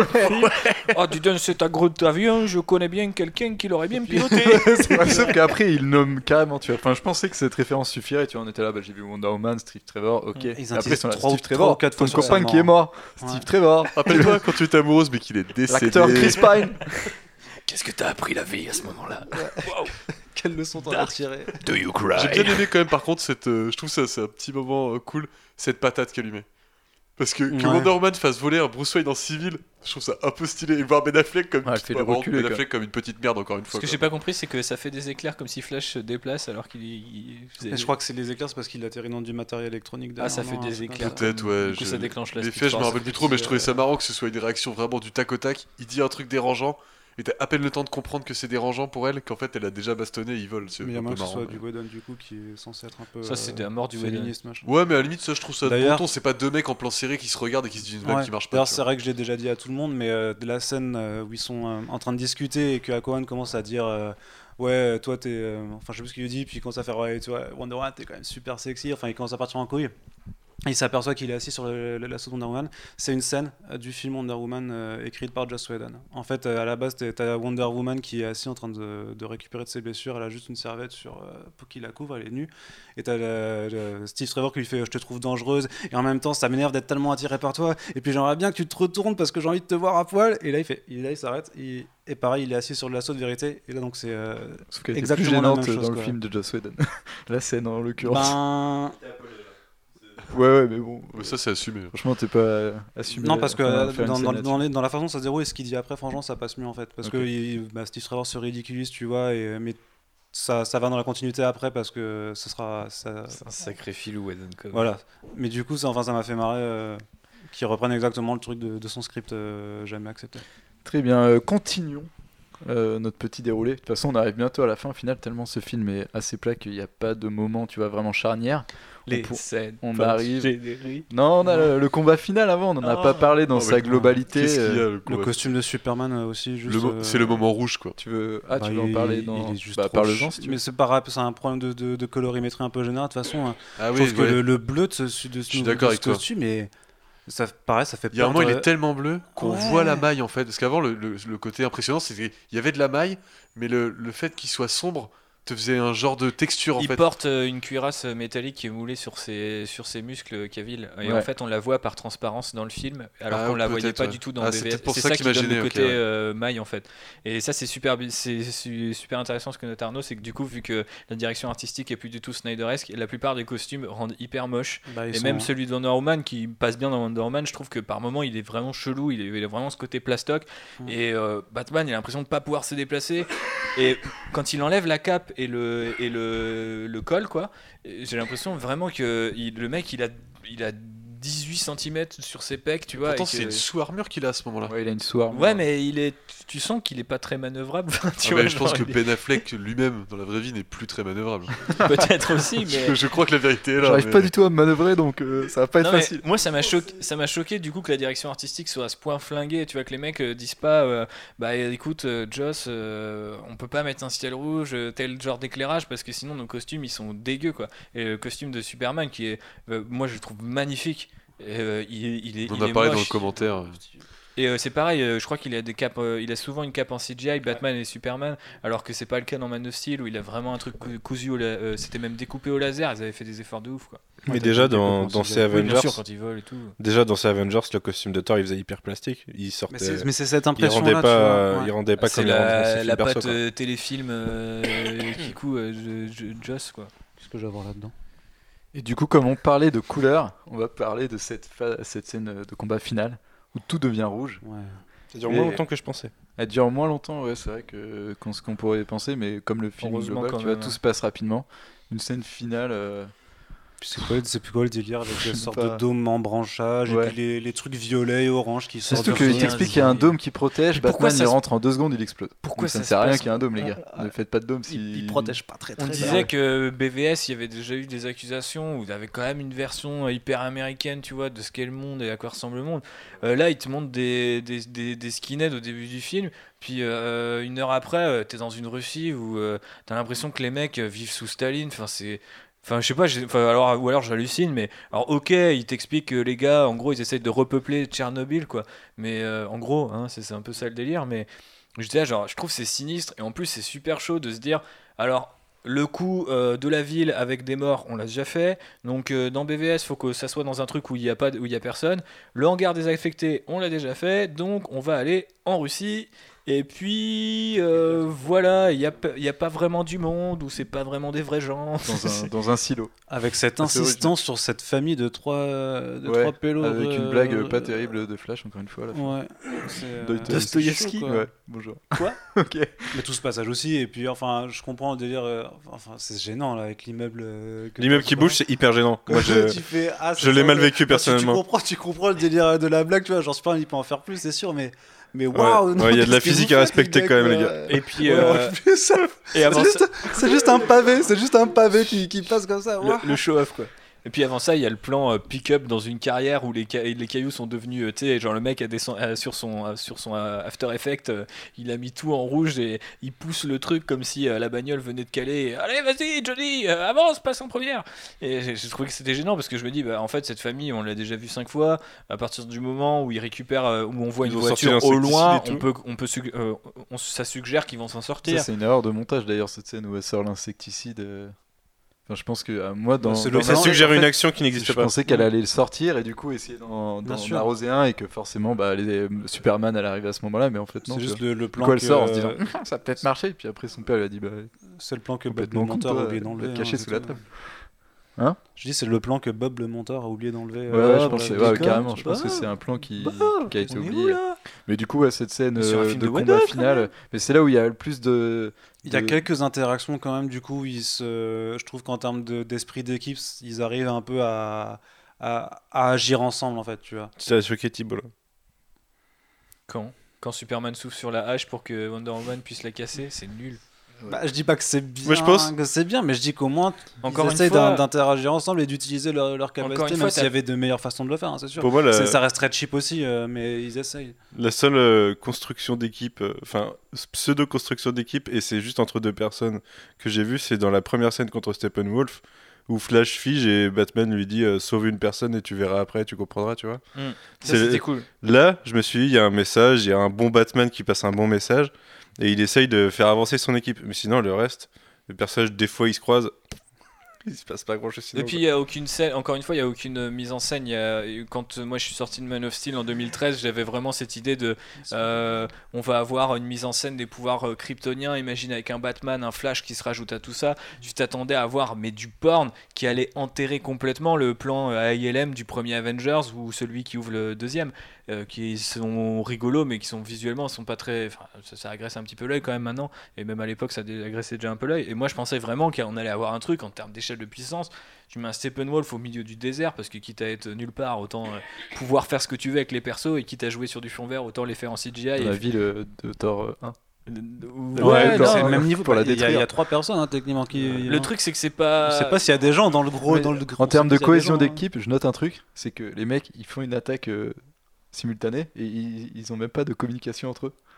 C'est- Alors c'est le béaba de la de Et l'attaque simultanée. Toi, t'es là, bah attends, j'ai j'ai des petites. euh, Et Non, pourtant, ouais, pour- pourtant en plus ils sont des vannes et tout ça parce Ça. que justement pendant le combat ce qui devient ce qui devient un peu bizarre c'est pour ça que je pense qu'on dit que enfin qu'on voit que l'influence Whedon est plus présente sur le sur la, la deuxième partie du film parce qu'ils se font des blagues et, et ils commencent à sourire en fait euh, Mm. c'est censé être le combat final ça doit être quand même assez grave Ah, je pense à la base façon et en fait, ils, ils 90. sont, ils sont des blagues et t'as notamment Wonder Woman qui sourit Bon, elle, est, elle est très enfin c'est bien quand Gal Gadot a souri mais Mais de toute façon, mais ça ça tombe bizarrement Non, mais le, le tu vois la Whedonnerie, où, excuse-moi Thibaut, euh, où ils ont. euh, ça pas de sens où je- ce que tu parlais tout à l'heure, ce fameux dôme, là où je sais plus qui c'est qui en parlait, le, le dôme qui est immédiatement cassé.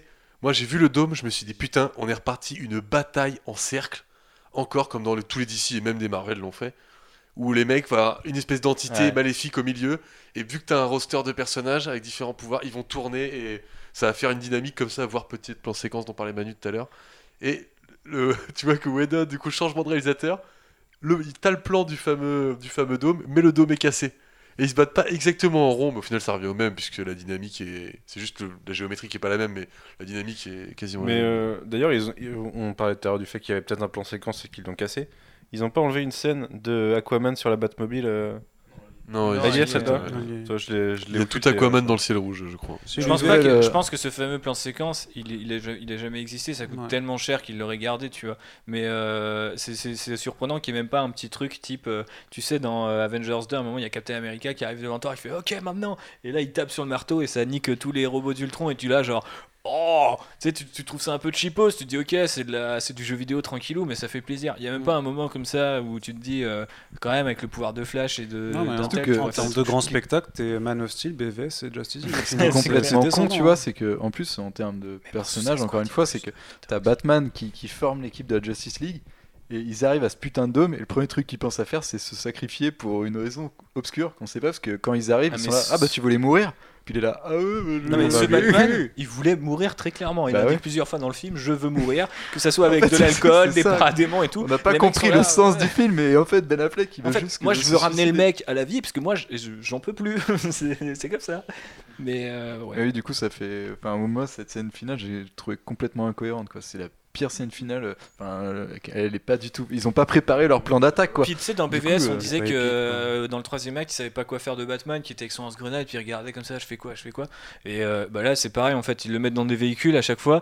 Bah, du coup, il fait rien. Il faut qu'il ait une arme pour qu'il fasse un truc. Alors que justement, il pourrait être, je sais pas, euh, dans sa ba- dans, dans sa Batmobile ok les gars faites ça Euh, moi je l'ai au départ je me suis dit ok il va commander euh, même s'il veut pas a priori commander quoi au final il a même pas son petit moment euh, où euh, tu sens qu'il sert à un truc tactiquement parlant quoi. Là euh, je trouve qu'il sert à rien. Et en plus je trouve ça super dangereux euh, notamment la scène la première scène avec les paradémons. Je me suis demandé est-ce qu'il va mourir? Parce qu'à un moment, il y a, tu vois Flash qui, gère les paradémons alors qu'il y a jamais, euh, tu vois, genre il les pousse et tout, mais il est tranquille.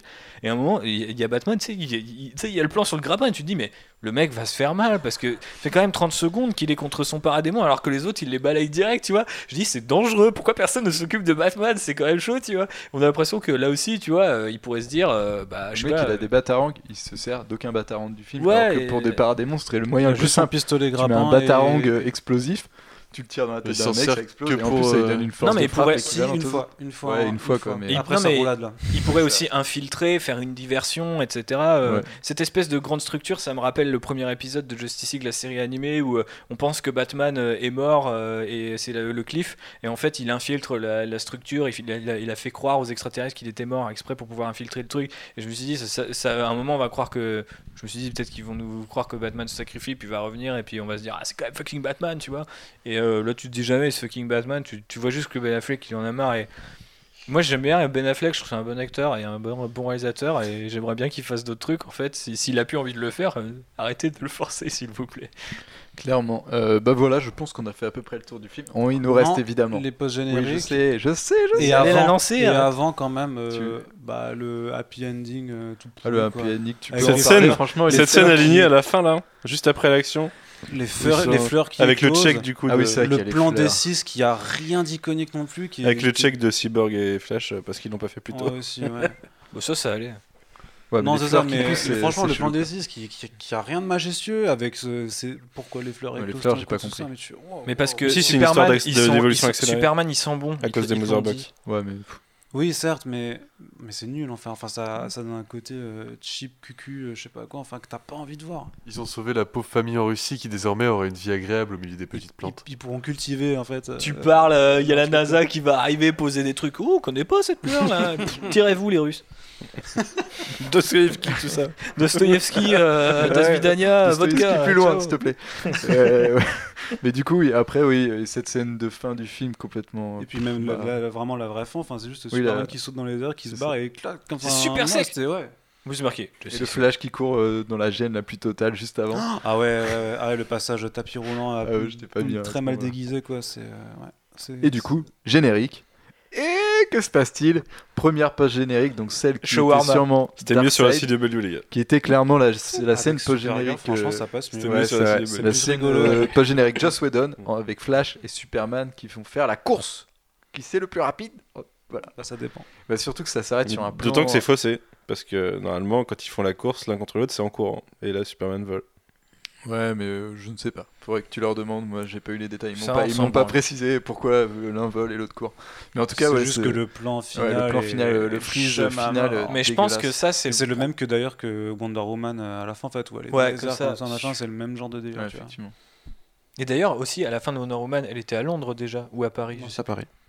Et elle s'envolait euh, au-dessus de la Manche pour aller à Londres. je sais plus c'était quoi le, le- Parce que tu sais, à un moment, on voit Paris avec le truc de. Superman et tout. Mhm. Je pensais que du coup, ça allait amorcer un truc, mais en fait, non, jamais. Ok. Non. Non. Et le générique se passe. Non, mais attends, parce qu'on n'a pas parlé que ça se trouve, c'est là que Flashpoint va démarrer, tu vois. En voulant. euh, Ouais, en faisant la course. en faisant la course. il- il- il- ouais.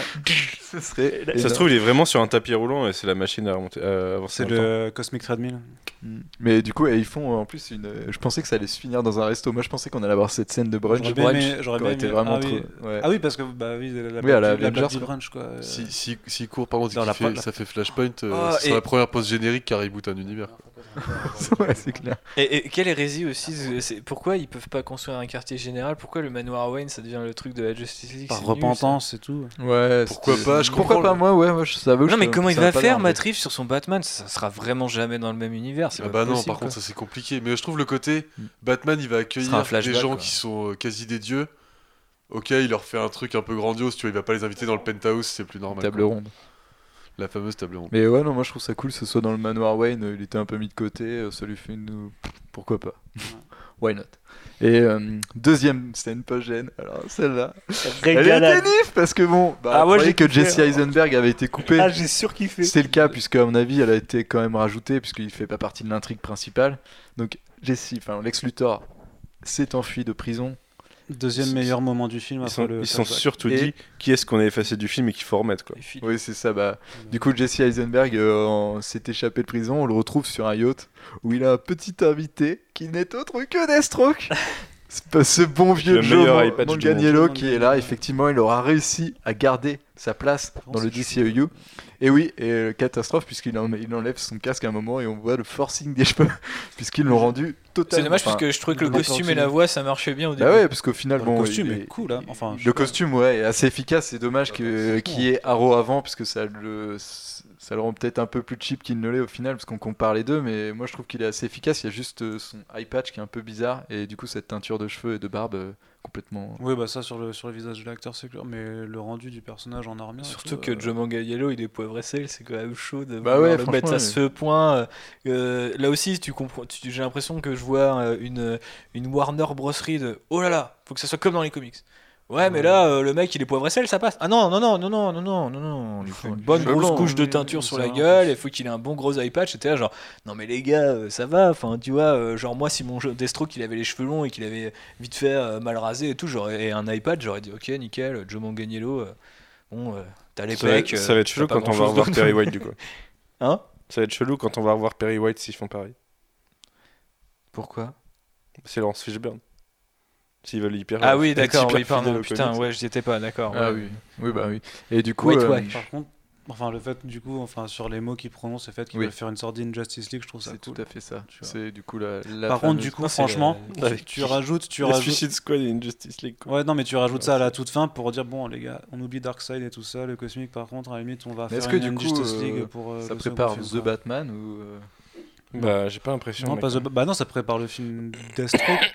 Deathstroke, euh, son son film, euh, il va construire cette Injustice League en fait, non? Ouais, je pense que c'est plus logique. Hein, mais juste. euh, Non, moi je pense que c'est une Destro qui va juste fracasser Ouais, des types. euh, après, par- par euh, le Gareth Evans. Gareth Evans, ouais. ça, mais... c'est quand même bon délire. Mais qui est plutôt cool, mais un film Deathstroke quand même. Mais non, mais je pense que le film Deathstroke, euh, comme en fait, je pense que comme tous les projets qui ont été annoncés depuis, euh, ça prendra cette distance d'une manière ou d'une autre avec cette timeline principale et ça deviendra plus ou moins la Fox. Et à un moment, ils vont, ils Mm. vont dire, ok, maintenant, on, on se concentre sur cette timeline. C'est quand même pas dur de dire. euh, ah, vous avez aimé euh, le Batman de Matt Reeves euh, qui se passe dans le passé de Ben Affleck? En fait, c'était pas vraiment dans le passé de Ben Affleck, ou euh, au final, on peut continuer euh, 40 films dans cette époque-là et personne ne remarquera. Et... De toute façon, tant que les films sont bons, au point où on en est, euh, c'est exactement le point. Enfin, malheureusement, c'est un petit peu notre état d'esprit par rapport à la Fox. Maintenant, on s'en fout un peu de la continuité. Faites-nous des bons films. Moi, je connais encore des gens qui se demandent si c'est dans, la même, euh, dans le même univers que la trilogie de Nolan. Donc, à partir de là, je pense Ouais. qu'ils peuvent faire avaler n'importe quel changement de continuité. hein. C'est sûr. Mais euh, en tout cas, moi, j'ai pas compris ce, ce teasing parce que je me suis dit, genre, euh, pourquoi, a priori, ils veulent plus du tout aller dans cette direction-là? Pourquoi teaser un crime syndicate ou un truc de ce genre-là? J'ai pas compris. Genre, euh, Surtout que t'as le foreshadowing Darkseid qui annonce qu'il y a une menace qui est plus grande, donc tu te dis bah Apogène, tu vois, ils vont préparer ça, mais non, du coup ils vont sur un autre terrain. Donc là ça veut dire qu'il y a Darkseid, il y a la Injustice League, euh, Il n'y a pas Darkseid, hein Mais en plus, pourquoi Lex Luthor, ça le ferait triper, ce Lex Luthor, est- d'avoir il est nommé, vilains. Mais ça, il le fait hein, dans les comics, clairement. Non, mais ce Lex Luthor-là, tu vois. Genre, tu le vois, le mec. il- Lex Luthor. Et c'est pareil, pas. tu vois, il Pour moi, avait c'est un industriel fou, quoi. Mais non, mais il c'est- avait c'est- pas cette tic de langage aussi de BV, j'ai l'impression, tu vois, il était genre plus. Ah, Ah, si, si, à si, si, il était, si, si, si. on le retrouvait Ah ouais. bien, ça, bah, je trouvais ça cohérent, mais justement, enfin, Lex Luthor, il a toujours un gros complexe par rapport C'est à qu'il a pas le temps d'en faire trop, c'est une post-gène. Mais je pense que tu lui laisses euh, deux lignes de plus, euh, il fait un petit. Parce que BVS, on l'a vu ouais, il y a deux, deux jours, du coup, et franchement, c'est un- c'est- il est insupportable. Bah, moi, je l'aime bien, donc. euh, Oh, comment tu fais? Moi, Je, je- je tu veux savoir comment tu fais. répliques. Bah, je trouvais que c'était une interprétation euh, de Lex Luthor qui était euh, intéressante, franchement, quoi. Et- Bah, Je trouve Moi, ça je trouve que gênant, le moi, pour ma concept part. mais- peut-être. Mais du coup, dans par la- contre, si tu me dis, il va assembler une ligue de vilains, je la trouve moins cohérente par rapport à ce qui. C'est quand même plutôt un gars qui est, euh, genre, je sais pas, un petit peu. euh, été... Enfin, tu sais, je le vois pas fighter avec des gens, tu vois. et- Non, mais il va la contrôler, Ouais, il c'est- sera il va il faire va pas se son- battre son armure, hein. Ouais, mais tu le vois, euh, JC Eisenberg face à un, je sais pas, un, un tel ou tel méchant. je- Là, c'est Deathstroke, il est vachement. Deathstroke, c'est un vilain qu'on peut imaginer dans notre monde, tu vois, c'est pas très choquant, mais contre un mec vachement balèze ou euh, un, je dis n'importe quoi, un Sinestro, ou je sais pas, je- j'aurais du mal à le voir aux commandes de ce truc-là. en mode, Ok, alors, euh, les gars, euh, aujourd'hui, on va euh, braquer les banques. Après, ce qui, me, ce qui me perturbe dans le concept de monter une Injustice League, c'est qu'à la base, dans le concept de l'Injustice League, c'est qu'il y a un vilain euh, par, euh, par héros, en fait. Et là, il y a soit pas eu de film sur les héros pour créer les vilains qui auraient survécu, soit ils sont morts. Et, et du coup, euh, je vois pas avec qui ils vont monter un truc cohérent par rapport à l'ensemble de la Justice League. Pour l'instant, ils ont zéro vilain. Pour l'instant, ils ont rien, quoi. ouais. Ils peuvent prendre des vilains du Mais Badverse, c'était mais... c'était quoi euh, l'Injustice League, la compo? Mais la composition est variable en fait. Ok. Vraiment. Ils peuvent reprendre Parfois, des gens de Suicide Squad plutôt que de faire un 2 et de cross les deux en fait.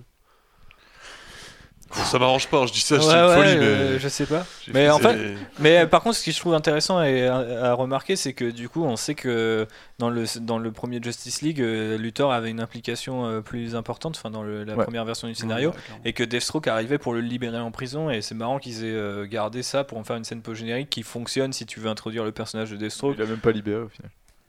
Il s'est barré tout seul, visiblement. euh, Bah, tu sais pas, Alors, je sais pas, il y a en une donc, bah non, parce euh, que, En ouais, se après il arrive. par un sombre gars chauve. il s'est remplacé par un autre mec chauve qui s'est retourné. Oh non, on lui avait pas demandé de se retourner depuis deux semaines aussi. C'est plus le même mec. Ils ont l'air assez sereins sur l'ouverture des portes de leur cellule en plus. Hein. Ouais, ouais, Je clairement. veux dire, euh, bon, il y a un mec qui s'occupe de 15 mecs, il y a la cellule de Luthor qui est ouverte au fond. Ouais, grave, on on- n'est pas. On, en On est imagine pas- qu'il est de bonne foi, le gars. C'est une, une page gêne. euh, que évidemment c'est Puis c'est pas la première fois qu'une scène euh, teas- teaserait euh, la- une moitié de trucs qui n'arrivent jamais, comme c'est le cas chez Oui, Marvel plein de fois. C'était vraiment Pour, pour la petite déconne. Bah écoutez, je pense qu'on a fait vraiment le tour euh, Ouais. de ce film. Euh, comme euh, d'habitude, on va faire un petit tour de table finale avec euh, vos impressions finales et une petite note sur 5. qui veut commencer? Jay, je te regarde, en fait, je demande, Ouais, mais en même bah, temps, ça, ça va être simple parce que du coup, j'ai pas changé d'avis depuis que j'ai donné mon avis Ah sans ouais spoiler au début, du, au début du podcast. Donc, toujours pareil, je trouve ça tellement inconséquent que ça me met un peu en colère, ouais, vraiment, de, voir. C'est même pas de la fainéantise parce que là, c'est dans l'intention, ne rien, ne rien faire plutôt que de faire quelque chose qui va froisser euh, une telle, par- telle ou telle partie du public. Et je trouve que c'est ce qu'il y a de pire dans le cinéma et dans l'art en général, et je ne le pardonne pas. Et euh, ce sera, euh, ce sera, ce sera, ce sera un. C'est dur, mais Ah ce ouais. sera un. Je suis vraiment en colère contre ce film pour pour les raisons que je viens de dire. C'est, je, je- je relativise du coup avec BVS, comme on a déjà pas mal dit, et je me dis, euh, ouais, effectivement, enfin, je préfère une vision foireuse que pas de vision. En fait, c'est, c'est le constat. D'accord. Manu Moi, ça serait le 2,5 de l'inconséquence et de, de, la, de, la, de la médiocrité. Enfin, du, du... C'est un film qui apporte rien, qui détruit rien non plus, qui a tendance à reconstruire certains trucs. C'est vraiment pas exceptionnel. Il, euh, il fait peut-être le boulot pour qu'il t'est condamné à faire, en fait. Et je me dis que euh, au, moins, euh, au moins, on peut avoir des trucs par la suite. Et je suis pas sorti dépité comme j'ai pu l'être par le, par le passé, donc euh, c'est déjà un bon point. C'est un peu triste de partir du constat de c'est bien parce que c'est Oui. pas nul, mais euh, dans un monde binaire, un un, peu obligé de la- un peu obligé de communiquer comme ça. Mais euh, je, je vais rester sur un, ouais, un 2,5 euh, 2,5 passable. Quoi. Très bien. Alfro Euh, bah oui, euh, je suis toujours aussi enjaillé que, que, que mes collègues, n'est-ce pas Euh, On l'a constaté. Du coup, euh, ouais, non, euh, le film insipide. euh, en plus, le, problème de ce film, euh, c'est que non seulement il te, il te fait rien éprouver, t'as aucun plaisir, ni. Enfin, tu ressens rien devant le film, mais en plus, euh, même, euh, même pour les créateurs, ça a dû être un film super chiant parce qu'il n'y a aucune vision et. C'est. euh, je- Enfin, je trouve ça un peu insultant en fait. euh, enfin, c'est. on va pas euh, être naïf, euh, ça fait des, années qu'on dit que maintenant le cinéma, enfin le cinéma hollywoodien produit plus des produits que des films. Mais là, euh, là c'est vraiment du tofu quoi, le machin qu'ils nous ont servi. Donc euh, ça n'a pas de serveur, ça sert à rien. C'est et du coup, euh, ouais non, c'est euh, alors c'est pas aussi désagréable à suivre que BVS, mais c'est plus inconséquent. Donc euh, quelque part, euh, je sais pas lequel est le pire des mots, mais euh, un et demi et puis euh, c'est c'est réglé quoi. Un et demi.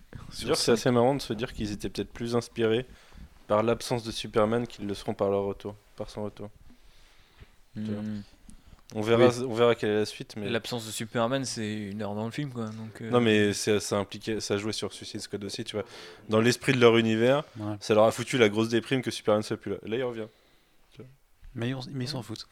Comme le monde son retour. Arnaud Kekou. Bah, vu que enfin, en termes de notes, je vais rester sur mon 2,5 que j'ai mis de toute façon à la, à la critique écrite euh, que j'ai faite, et que vous pouvez retrouver sur Comics être en Blog. désaccord avec toi-même. euh, Non, non, je suis pas en désaccord, euh, mais, mais le truc, c'est que tu peux pas dire enfin, que le film est forcément mauvais, mauvais, dans le sens que tu as vraiment envie, parce que il remplit un cahier des charges, il fait, il fait un taf qu'on lui a demandé de faire. Et, et comme dit, nous, le, le truc, c'est qu'on le regarde alors qu'on sait. En tout cas, on a, on a quand même eu un suivi de la production du, de, tout ce projet et tout ça. Et quelque part, on sait qu'il y avait aussi des euh, ben, bien pires euh, qui auraient pu se produire. Et en, voilà, tu, le vois avec une sorte de, ok, en, termes de damage control, euh, enfin peut-être que tu n'es pas d'accord, mais qui- qu'ils ont réussi à limiter la casse, et- mais, c'est un, voilà, c'est un film qui, est carré, qui fait, qui fait son trait d'un point A à B, qui surprend pas et tout ça. Et donc, euh, pour, en tant- pour ça que moi j'ai envie de donner, de, de donner une, ne- une note pardon, aussi consensuelle que le film ne l'est au final, tu vois. Mais intérieurement, euh, je rage vraiment de, de me dire que c'est la première euh, incarnation de la Justice League au cinéma et qu'on a droit à ça. Euh, je suis très très énervé avec euh, en salle intérieur quoi. vivant, Ils oseront pas se remettre dedans avant que ça Bah peut-être, mais moi, c'est- enfin, le seul truc, les seuls points, po- les deux points positifs que j'ai vraiment, c'est déjà, bah, on passe une étape et ça, ça, ça me fait du bien même au fait, sur le fait de traiter de ça et tout ça. Je pense qu'on va, je pense que ça va un peu euh, encore euh, s'énerver euh, truc, mais je, je pense que les gens vont quand même être assez d'accord sur le fait que c'est un film assez, assez raté au final, hein, mais, mais de Mais- façon, de façon, de façon sans branle en fait, tu vois, c'est. euh, Non, je pense que bon, tu bah, voilà. sous-estimes. Tu Ouais, bah, on- on sous-estimes, verra. euh, Mais au moins, on, peut- on Je peut pense aller. que ça peut relancer le débat BVS, moi, à mon avis. Bah, mais, mais ça, par contre, ça, mais par dans contre, un, dans un que- côté Ouais, mais positif. pas dans le sens, non, pas dans le moi, je trouve que c'est positif. bien du coup que Parce de- que de- quand, de- quand tu dis justement qu'on l'a mérité, bah, je trouve que non. Et je pense que ça va. Ah si, je pense qu'il y a. bah non, parce que pour moi, ils ont pas compris les critiques. On a le droit de critiquer un film, tu vois. C'est pas parce qu'on a un film de merde derrière que c'est la Ouais, faute mais des gens qui nous l'ont on avait les critiqué, sur les, on a critiqué sur les bons points. Je pense qu'il y a des, euh, des critiques Ah oui, bah, peut-être par coup, des médias oui, plus généralistes, certains qui, l'ont et mérité, des actionnaires mais- qui ont compris d'une certaine façon et qui fait que bon, bref, tu, tu vois. Mais, Ou de même- toute ou façon, même les l'accueil critiques du- d'un film, tu les confies pas à tes actionnaires. Ou même, l'accueil du grand public qui au final n'était pas prêt d'avoir une proposition aussi justement clivante ou, euh, ou appuyée que ce que Snyder faisait avec, et que justement parce qu'on a été bercé, au mor- euh, bercé, le grand public a été bercé à un, un modèle de film super-héroïque euh, euh, reconnu comme efficace machin qui marche donc avec la légèreté de l'humour et que du coup Warner décide de, d'essayer de suivre un modèle qui, qui n'arrive pas à mettre en place de toute façon. Et quelque part, je trouve que à la limite, pour le grand public, à la limite, ça me fait au pire, ben voilà, vous avez un film de super-héros assez, assez pourri au final. Mais c'est voilà, vous, vous, vous connaîtrez pas ce que c'est vraiment la Justice League vraiment. Et euh, tant pis pour votre gueule. Euh, moi, je retourne dans mes comics, je suis heureux. euh, Mais Après, ils disent ça, tu délires. vois. Et ce qu'on leur reproche, enfin, moi, ce que je reproche à BVS, c'est les ingérences de Warner Bros. en premier lieu. Donc, les mecs, on va pas, ils vont pas genre nous dire, bah tenez, vous méritez ça, alors que c'est eux à la base qu'on qu'on fait chier le truc d'avant. Alors que c'était BVS, tu vois. C'est pas Dawn of Justice, c'était BVS à la base. Non, après, moi, je pars toujours de BVS euh, en tant que version ultimate. oui, non, mais ce que je dis, mais c'est que bon, mais, euh, quelque part, euh, si le film est, est- Ça a est nul maintenant, c'est de la faute de Warner Bros. Comme si BVS était et n'a pas plu avant, c'était de la faute de Warner Bros. C'est pas de la faute des gens qui ont pas aimé le film, quoi. C'est pas parce qu'on critique un film que les mecs euh, après te font un film sauf- sauf que consensuel et disent c'est de ta techniquement- faute. Ouais, sauf que techniquement, justement, BVS n'était pas consensuel. Tu avais quand même la, la vision de Snyder qui transparaissait derrière, même dans la version euh, cinéma, tu vois. Qui avait ses problèmes de montage. euh, Mais encore une fois, c'était pas la critique qu'on faisait Mais du film. hein. c'était pas de la faute de Warner Bros. Si Batman tuait, si Superman était déprimé, et si le, le ton était généralement trop sombre. Ça, ça reste quand même la vision que Snyder a fait. Ce que Warner a fait vraiment de BVS à Justice League, c'est qu'ils ont juste jarté la vision de Snyder. Et Snyder, a- avec de facto, pour les raisons qu'on connaît, mais même sa vision, de toute façon, est, est partie à la poubelle. Et tout le monde le Ah fait. oui, non, mais clairement. Mais Tout ça, c'est pas et la tout le faute. monde, et tout le euh, monde a, a cette sorte de, de discours qui est qui est presque euh, assez franchement dur à dur à entendre euh, je pense où tout le monde dit ouais effectivement on a fait des erreurs effectivement maintenant on est dans l'optimisme effectivement avant on, on oublie tout ce que c'est ça se voit dans Justice League ça s'entend maintenant dans les discours euh, corporels sûrement qu'ils ont dans, quand ils font leur, leur tournée de promotion Euh, je trouve ça très très difficile à entendre quand même tu vois de, Bah, le bilan, de c'est qu'ils des- ont encore rien compris, quoi. alors que oui non mais bien sûr mais bien sûr Donc, euh, et pour le grand public, de toute façon, bah voilà, vous avez votre film Justice League, euh, vous allez vous en foutre et euh, tout le monde s'en. Enfin, moi, ça me, ça rend ultra triste que en fait, on, on va s'en foutre dessus, on, s'en fout. Voilà. Et. Euh, Moi, je pense que le public est plus intelligent euh, qu'on ne le dit. Je pense qu'il faut pas culpabiliser les gens dans le fait de critiquer un film et euh, vous Oui, l'avez bien mérité. Je- J'espère euh, et je rallie les gens un petit peu à, ma position de revoir BVS, par, déjà par rapport à cette édition longue qui est, qui est sortie. Puis aussi, je, je vois qu'il y a déjà des gens qui, qui ont compris aussi que bah, au final notre problème avec le film c'était peut-être pas Snyder et que quand Snyder disparaît et que le film est toujours compliqué à aimer euh, moi, j'ai vu beaucoup de gens qui sont des DC euh, sexuels, je le dis pas méchamment, mais qui sont dans ma timeline et qui viennent tout le temps m'embêter, qui m'ont dit bah, Je suis sorti du film, je suis dégoûté, j'y trouve même pas ce que j'ai trouvé bien, tu vois. Donc le film, il va plaire à personne. Et quelque part, ça prouve que, et encore une fois, comme dit Alex, ils ont pas compris. Si tu passes d'une extrême qui est quelque part, je, laisse à la, la vision de Snyder. Donc ça, c'est déjà une extrême parce qu'on sait que sa vision, elle est extrémiste. Si ensuite tu lui dis, bah non, par contre, euh, on enlève 50 minutes à ton film. Bon, c'est quand même déjà plus vraiment défendre sa vision.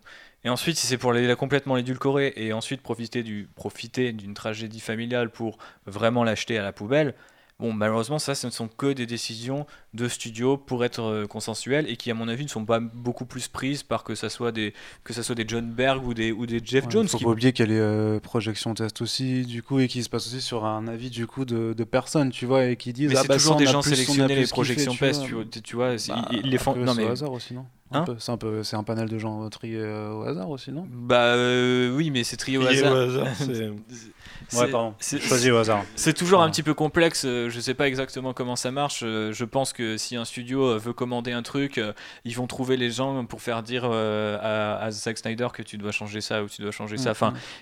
Mais peu importe, limite le côté euh, production de la chose. Alors je sais que moi, euh, et on me l'a beaucoup reproché sur Ant-Man sur BVS de beaucoup m'y intéresser. Moi, ça m'intéresse. Je pense que c'est toujours important de pas sortir le film de son contexte. Là, il y a un contexte qui est hyper fascinant, quoi. Maintenant, le problème c'est que ça peut pas, euh, la réponse ça peut pas être culpabiliser les gens comme j'ai l'impression que tu le fais en disant que quelque part on l'a mérité. Peut-être qu'il existe un entre-deux appréciable, artistiquement viable entre euh, entre un Snyder, euh, comment dire, à, son paroxysme et euh, un produit hollywoodien fade au possible quoi. Et moi je pense que ça existe, je pense que ça peut être fait.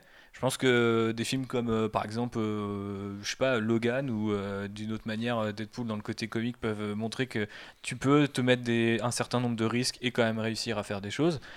Des risques artistiques, euh, faire un film rated R Mhm. ou euh, assumer, euh, je sais pas, le côté. BVS, c'est rated R. Oui, maintenant dans sa version longue du coup, mais bon, c'était pas non plus. C'est- euh, C'est pas forcément culpabiliser, culpabiliser les gens, mais c'est quand même euh, de, sorte d'avoir une vague de retour. Genre, ouais, vous avez vraiment euh, chié sur un film qui avait une vision, donc on vous propose le film qui n'en a plus. Et voilà, tu vois. Et, et vous coup- allez voir que vous allez au final ben, moins kiffer, même, tu vois. Euh, j'ai pas de j'ai pas de métaphore mais c'est un petit peu comme si euh, t'avais un téléphone qui marchait pas parce que la batterie explosait et qui était là genre la batterie explose. Alors maintenant la batterie dure 10 minutes mais elle n'explose pas. Parce que c'est pas une solution tu vois. C'est à dire que C'est pas une solution, mais quelque part, c'est une sorte de retour. non euh, mais c'est une réaction de- complètement épidermique d'un studio qui n'a pas compris qui n'a pas voulu Ouais. écouter mais qui quelque part ne le pouvait pas non plus puisque BVS est sorti en mars 2016 et euh, le début de tournage de Justice League c'est avril 2016 donc ils ont Mhm. retapé leur- le film en- au fur et à mesure de son tournage ce qui fait que ça coûte cher ce qui fait que ça ne pouvait être un monstre complètement taré qu'il n'est pas mais il n'est qu'un produit complètement fade et c'est peut-être finalement presque plus grave Bah, c'est quelque chose de monstrueux aussi. La, la- oui, voilà, la, vacuité du film, ouais. elle est terrifiante. Enfin, je suis désolé de le dire, Parce mais c'est- c'est c'est ça. C'est-à-dire Parce que, même pour la construction de l'univers, finalement, on l'a pas trop abordé, mais ça construit pas grand chose. Par non exemple, plus, j'ai deux Ça seuls construit trucs, autant que la momie, c'était ce teaser euh, Green Lantern et ce teaser, euh, Ouais. Enfin C'est Shazam. pour que c'est le truc qu'on kiffe le plus, c'est ça, et, Ouais. et la post-gen, euh, la deuxième. donc, euh. Mais Ouais, ça et prouve bien encore, que, tu vois, les gens, ils ont pas. Enfin, je, je sais pas. Moi, je trouve qu'il faut pas.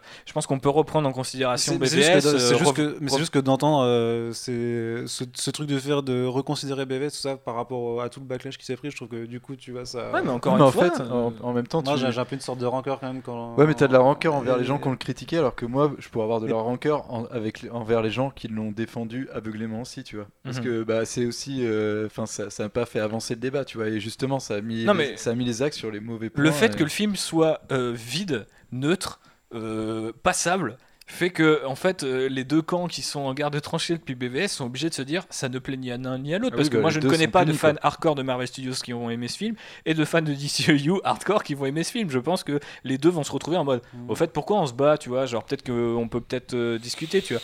Moi j'ai l'impression qu'il y a des gens à, mon- à mon microcosme twitterien de la chose qui me disent ouais bah ok on est d'accord. C'est chaud c'est battu depuis un an et demi les mecs sont là. Ouais on est d'accord. Bon bah ouais. En fait ouais on est d'accord depuis le début. Alors après il y avait des tensions qui sont ce qu'elles sont. Nous on est des comic book nerds donc on s'attache aux moindres détails de ce que dit Snyder de ce que de ce que Warner nous vend etc c'est pas de notre faute. Nous on, nous on consomme. Déjà on a encore donné notre argent pour ce film au hasard hein, donc la culpabilité deux secondes. En Et- semaine spéciale sur Comic voilà, Blog. euh, et on aime ces personnages du, du fond du cœur. Si après les mecs te disent Ah bah vous n'aimez pas cette vision, servons-vous, euh, enfin on va vous servir une non-vision. Bah non, si tu réponds pas euh, à une tu réponds à une vision par une autre éventuellement déjà, et ça prouve que ou, ou éventuellement tu cherches à les mélanger. Mais déjà Joss Whedon, je pense que c'était pas le mec pour le faire.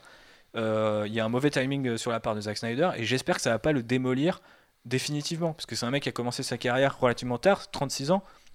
Et qu'il a peut-être pas encore la enfin physiquement on l'a diminué quand même à la sortie de BVS euh, alors, que c'était un mec qui faisait de la muscu et tout euh, on l'a vu à côté de Momoa on était là waouh qu'est-ce qui lui arrive? Et, et moi j'ai peur en ayant revu sa filmographie pour le- les besoins d'un papier qui j'espère vous plaira où je remets pas mal de choses euh, à plat Disponible jeudi. jeudi, c'est ça. Et ben, euh, moi j'espère que les gens se diront, bah ouais, en fait, ça se trouve, euh, ce mec-là, on, on l'a, avec notre petite guéguerre, en fait, on l'a, on l'a niqué. Mais euh, au final, euh, c'est, de la même manière que, euh, ça y est, j'ai mon parallèle. Alors c'est un parallèle de gauchiste, préparez-vous. C'est quand on dit aux gens, oh là là, regardez, le, le mec qui fait de l'arnaque au chômage ou à l'assurance, il nous coûte euh, 100 euros tous les mois, alors qu'il y a des gens qui travaillent. Ouais, mais il y a aussi des mecs hein, qui euh, mettent euh, un milliard de côté, euh, j'exagère volontairement, euh, dans des paradis fiscaux. Et au final, eux, on les culpabilise jamais. Donc là, c'est pareil, on va culpabiliser le spectateur, alors que Kevin Sujihara, personne va lui dire, mec, tu serais pas un petit peu un connard à niquer la vision de Snyder une fois, Mhm. puis une deuxième fois. Tu vois ce que je veux dire? Là, je te Ah comprends, oui. je te suis mieux. et, euh, et alors, euh, j'en veux pas spécialement aux puissants, aux décisionnaires, il y en a qui font bien leur taf, mais euh, c'est do- Non, mais pas ceux-là. mais le, le- oui, déjà, et puis euh, c'est dommage en plus qu'on soit toujours obligé de se battre. Tu vois, bah, le parallèle fonctionne aussi, c'est de se dire battez-vous entre la gauche et la droite. Il y a des gens qui sont bien au-dessus de tout ça. Là, c'est pareil, battez-vous entre Marvel et DC. Nous, tant qu'on fait notre pognon à Hollywood, tout va bien. Et surtout si on le fait avec des produits où il n'y a plus besoin de vision. Plus besoin de vision, c'est nickel. hein. Maintenant, on aura des scénarios à algorithme, euh, on fera venir des no-name pour réaliser des films, euh, et, et ça, c'est juste atroce, quoi. Quelle note? Zéro? Euh, Non, euh, moi j'hésitais entre. On a le droit au demi, je crois. Ouais. Ouais, je voulais mettre un et demi, moi. Ok. Euh, JB, tu mets combien? Avec les doigts JB met 2. Donc, Comment tu fais le demi? Moi, je, bah, du coup, oui, je vais pas en rajouter. Oui, je suis en train de faire mes calculs en même temps. Euh, tac, tac, tac. Du coup, oh, du coup, euh, je vais pas trop en rajouter puisque hum, je pense qu'on a fait le tour. Mon avis est aussi, est aussi le tien, est aussi le tien, est aussi le vôtre. Car je suis amour. Non, mais je suis aussi. Je trouve que c'est un film consensuel. Il n'y a pas de prise de risque. En mais- même temps, je trouve que le dommage contrôle est assez appréciable parce que je m'attendais vraiment à avoir une grosse catastrophe. Mais ça fait un film euh, qui est vraiment qui a aucune âme derrière. Et en même temps, euh, ouais, un film complètement qui sert à rien, ça, ça n'apporte rien au DCEU. On a quand même euh, des, deux trois teasers qui font plaisir, mais pff, franchement, c'est pas assez, c'est pas, c'est pas assez gros. Ben Affleck euh, complètement largué. Et finalement, tu vois, c'est le film qui me fait dire, bah, j'espère qu'il va quitter le rôle euh, parce que finalement, tu vois, le mec est pas. De toute façon, il va euh, quitter le rôle. Enfin, Ah bah là, il y aura personne pas, pour dire que c'est. euh, Pour l'instant, j'espère qu'il va le faire, film, mais je hein. pense que voilà, il est sur la sortie, le mec. euh. Après, bah. Ezra Miller euh, qui m'a pas trop chauffé. Euh, limite Jason Momoa, euh, c'est celui qui me fait le plus marrer. Je suis... Mais euh, franchement, c'est une sale note. Enfin, c'est une sale note générale, tu vois, ce film. Et c'est dur de se dire que le prochain film de DCU sera Aquaman et c'est dans plus d'un an. Déjà, il va falloir qu'on arrête d'appeler va- DCU, il n'y a rien d'étendu hein, dans ce truc, il n'y a rien de partagé. Franchement, c'est. euh, Ouais, bah clairement, c'est pas un rien de univers partagé. Un univers De toute façon, cette appellation n'est C'est- pas officielle. hein, c'est le euh, film, voilà, ouais. c'est des films d'ici qui se suivent plus ou moins. c'est vrai que bah, euh, c'est ce que je disais au début, tu vois, c'est- j'avais l'impression de reboot, bah, c'est le film, euh, c'est un film, enfin oui, qui, qui ne qui sert pas de ce qui était avant, euh, qui essaie de nous faire une petite aventure Warner Bros Animation. Je reprends encore cette, euh, Mm. voilà, Très cette bonne image, parce que je trouve que c'est vraiment le résultat final, quoi. Tu le refais en anime, bah, c'est un truc consensuel euh, que tu regardes pour t'endormir le soir, et puis t'es là, euh, voilà, c'est tout. Donc ouais, moi je mettrais deux du coup. Joke arrive à provoquer plus de débats et de, de trucs, tu vois. que- J'ai pas mis ma note, mais je mettrais deux. Je, je voulais mettre deux et demi au début, mais je mettrais deux parce que je trouve ça triste que ça aille entacher la filmographie de Zack Snyder. C'est vrai que, tu vois, même s'il m'a pas toujours plu, bah, j'ai quand même kiffé Watchmen, j'ai quand même kiffé 300, euh, j'ai quand même kiffé Man of Steel d'une certaine que mesure, tu dans vois. enfin, quelques années, les gens ne l'attribueront plus à Snyder. hein. Bah ouais, mais bon, en, même temps, tu vois, le mec, ça fait Oui, partie d'un de ses trophées. Bah voilà, il a, il a ce film, euh, alors que, bah, clairement, tu vois enfin même enfin tu peux même Zack Snyder tu vois je pense qu'il a il a pas envie d'être euh, crédité dans ce film qui enlève toute sa spécificité de réalisateur quoi. Donc euh, le mec il a plus son style graphique et bon après sa vision Il a juste on peut la mener euh, ouais voilà. Ouais encore euh, franchement euh, on voit enfin du coup ouais non je sais Ça lui Il y, a appartient. des- il y a une douille ralentie, enfin, douille d'obus ralentie. euh. oui c'est vrai. Et ben et, et bien écoutez je pense qu'on Ça peut conclure ça là-dessus. Ça fait un tout petit Hein moment de deux, ça c'est fait ah oui pardon j'ai pas oui ça fait euh, non ça fait 1,6 donc euh, qui est une note euh, vraiment triste Salé. Qu'est-ce qu'il y a? Tu fais tes calculs dans ta tête, Manu? Ouais, je vois pas comment ça fait 1,6. mais Bah avec ouais. une calculatrice en rajoutant JB. T'as rajouté JB Ouais. Je sais pas. Bah, parce qu'on a quand même 2, 2,5 et 1, 2. Et du... Pour moi, ça faisait 13, euh, 13 divisé par 7. Quoi. Hein. On, on- tu veux qu'on te redonne nos notes? Ça fait 1,8. En 13 Ouais, divisé non, par 7. un On était presque, mais je ne comprends pas ce qui s'est passé puisque j'ai fait exactement le même calcul avant. T'as pas Bref. oublié ton 2 à toi? Ah, c'est bien possible. Bref, du coup, on a fini. Euh, C'était un long podcast euh, en vidéo, ça fait plaisir. Euh, je pense que d'autres formats vidéo arriveront plus tard dans ce type, mais on n'a rien prévu pour le moment en fait. La semaine prochaine, je vais commencer à faire les petites annonces. La semaine prochaine, on sera pas en semaine spéciale, mais il y a Doomsday Clock qui sort, donc on vous, on vous, on vous prépare des choses pour accompagner la sortie. Je vous dis pas encore quoi. La semaine spéciale n'est pas finie sur Comics. Blog. Allez voir la critique d'Arnaud de Justice League. On a des dossiers qui sont déjà sortis, donc un papier sur Cyborg, un papier sur le script euh, de Joss Whedon de Wonder Woman, donc allez le voir du coup, puisqu'il y a quelques liens, un papier sur les origines de la Justice League, et il y en a un dernier Bah, sur la production compliquée. sur la justement. production évidemment de Justice League, donc allez le voir limite après ou avant. Non, euh, bah même avant pour comprendre ce que vous allez bah, voir. hein. le voir après, enfin oui, comme vous voulez, de toute façon, dans les deux cas, c'est cas, super ça- intéressant ouais. parce que ça, ça permet de revoir. On a, on a traité quelques rumeurs et au final, vous allez voir que le dossier, euh, c'est vrai qu'il y avait plein de trucs qu'on on s'était fait traiter de fake newser, mais ça collait avec le film, désolé. Et du coup, euh, Désolé, du coup, allez lire tout ça. Demain, c'est la, c'est la journée République, puisqu'il y aura le, le, le fameux dossier sur Zack Snyder et un papier sur Batman. Je ne vous... Et puis après, bah, allez voir le programme. En fait, je vais pas tout vous faire jusqu'à la fin de la semaine. Je le connais, mais j'ai pas trop envie de, de, de- que ça dure 4 heures, puisque ça fait déjà longtemps qu'on est assis. Je vous fais de gros bisous. Bisous. On Bisous. vous aime. Et Salut. Salut. rendez-vous pour Aquaman en décembre 2018. À c'est la prochaine fois qu'on se verra. Attention. C'est long. Allez, salut. À tantôt. Ciao. What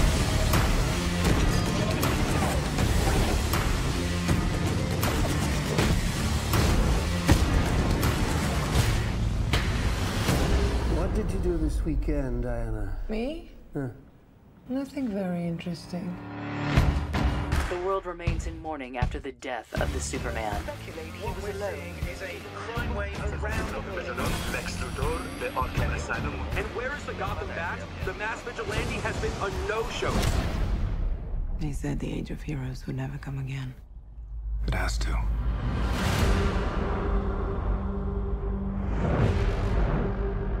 We don't have any more time. Something is coming.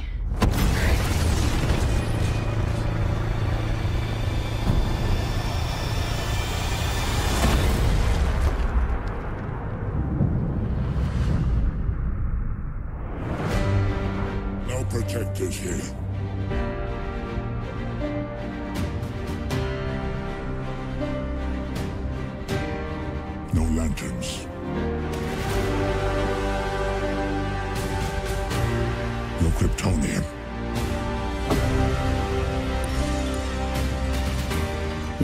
This will fall.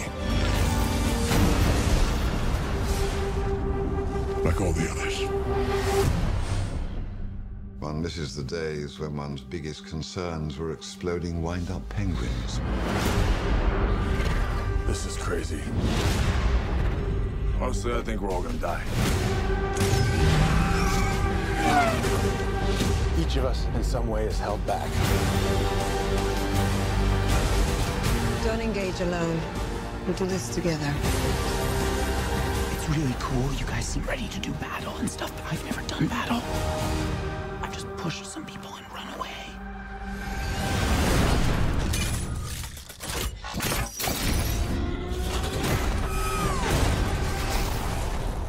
Relax, Alfred. I'll take it from here. Uh, d- do I know you? Superman was a beacon to the world.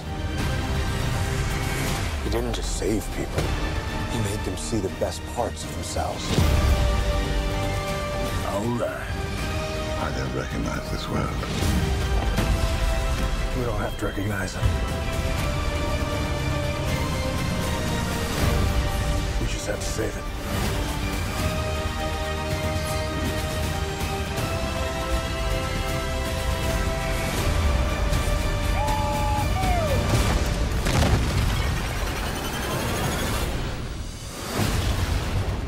How many of you are there?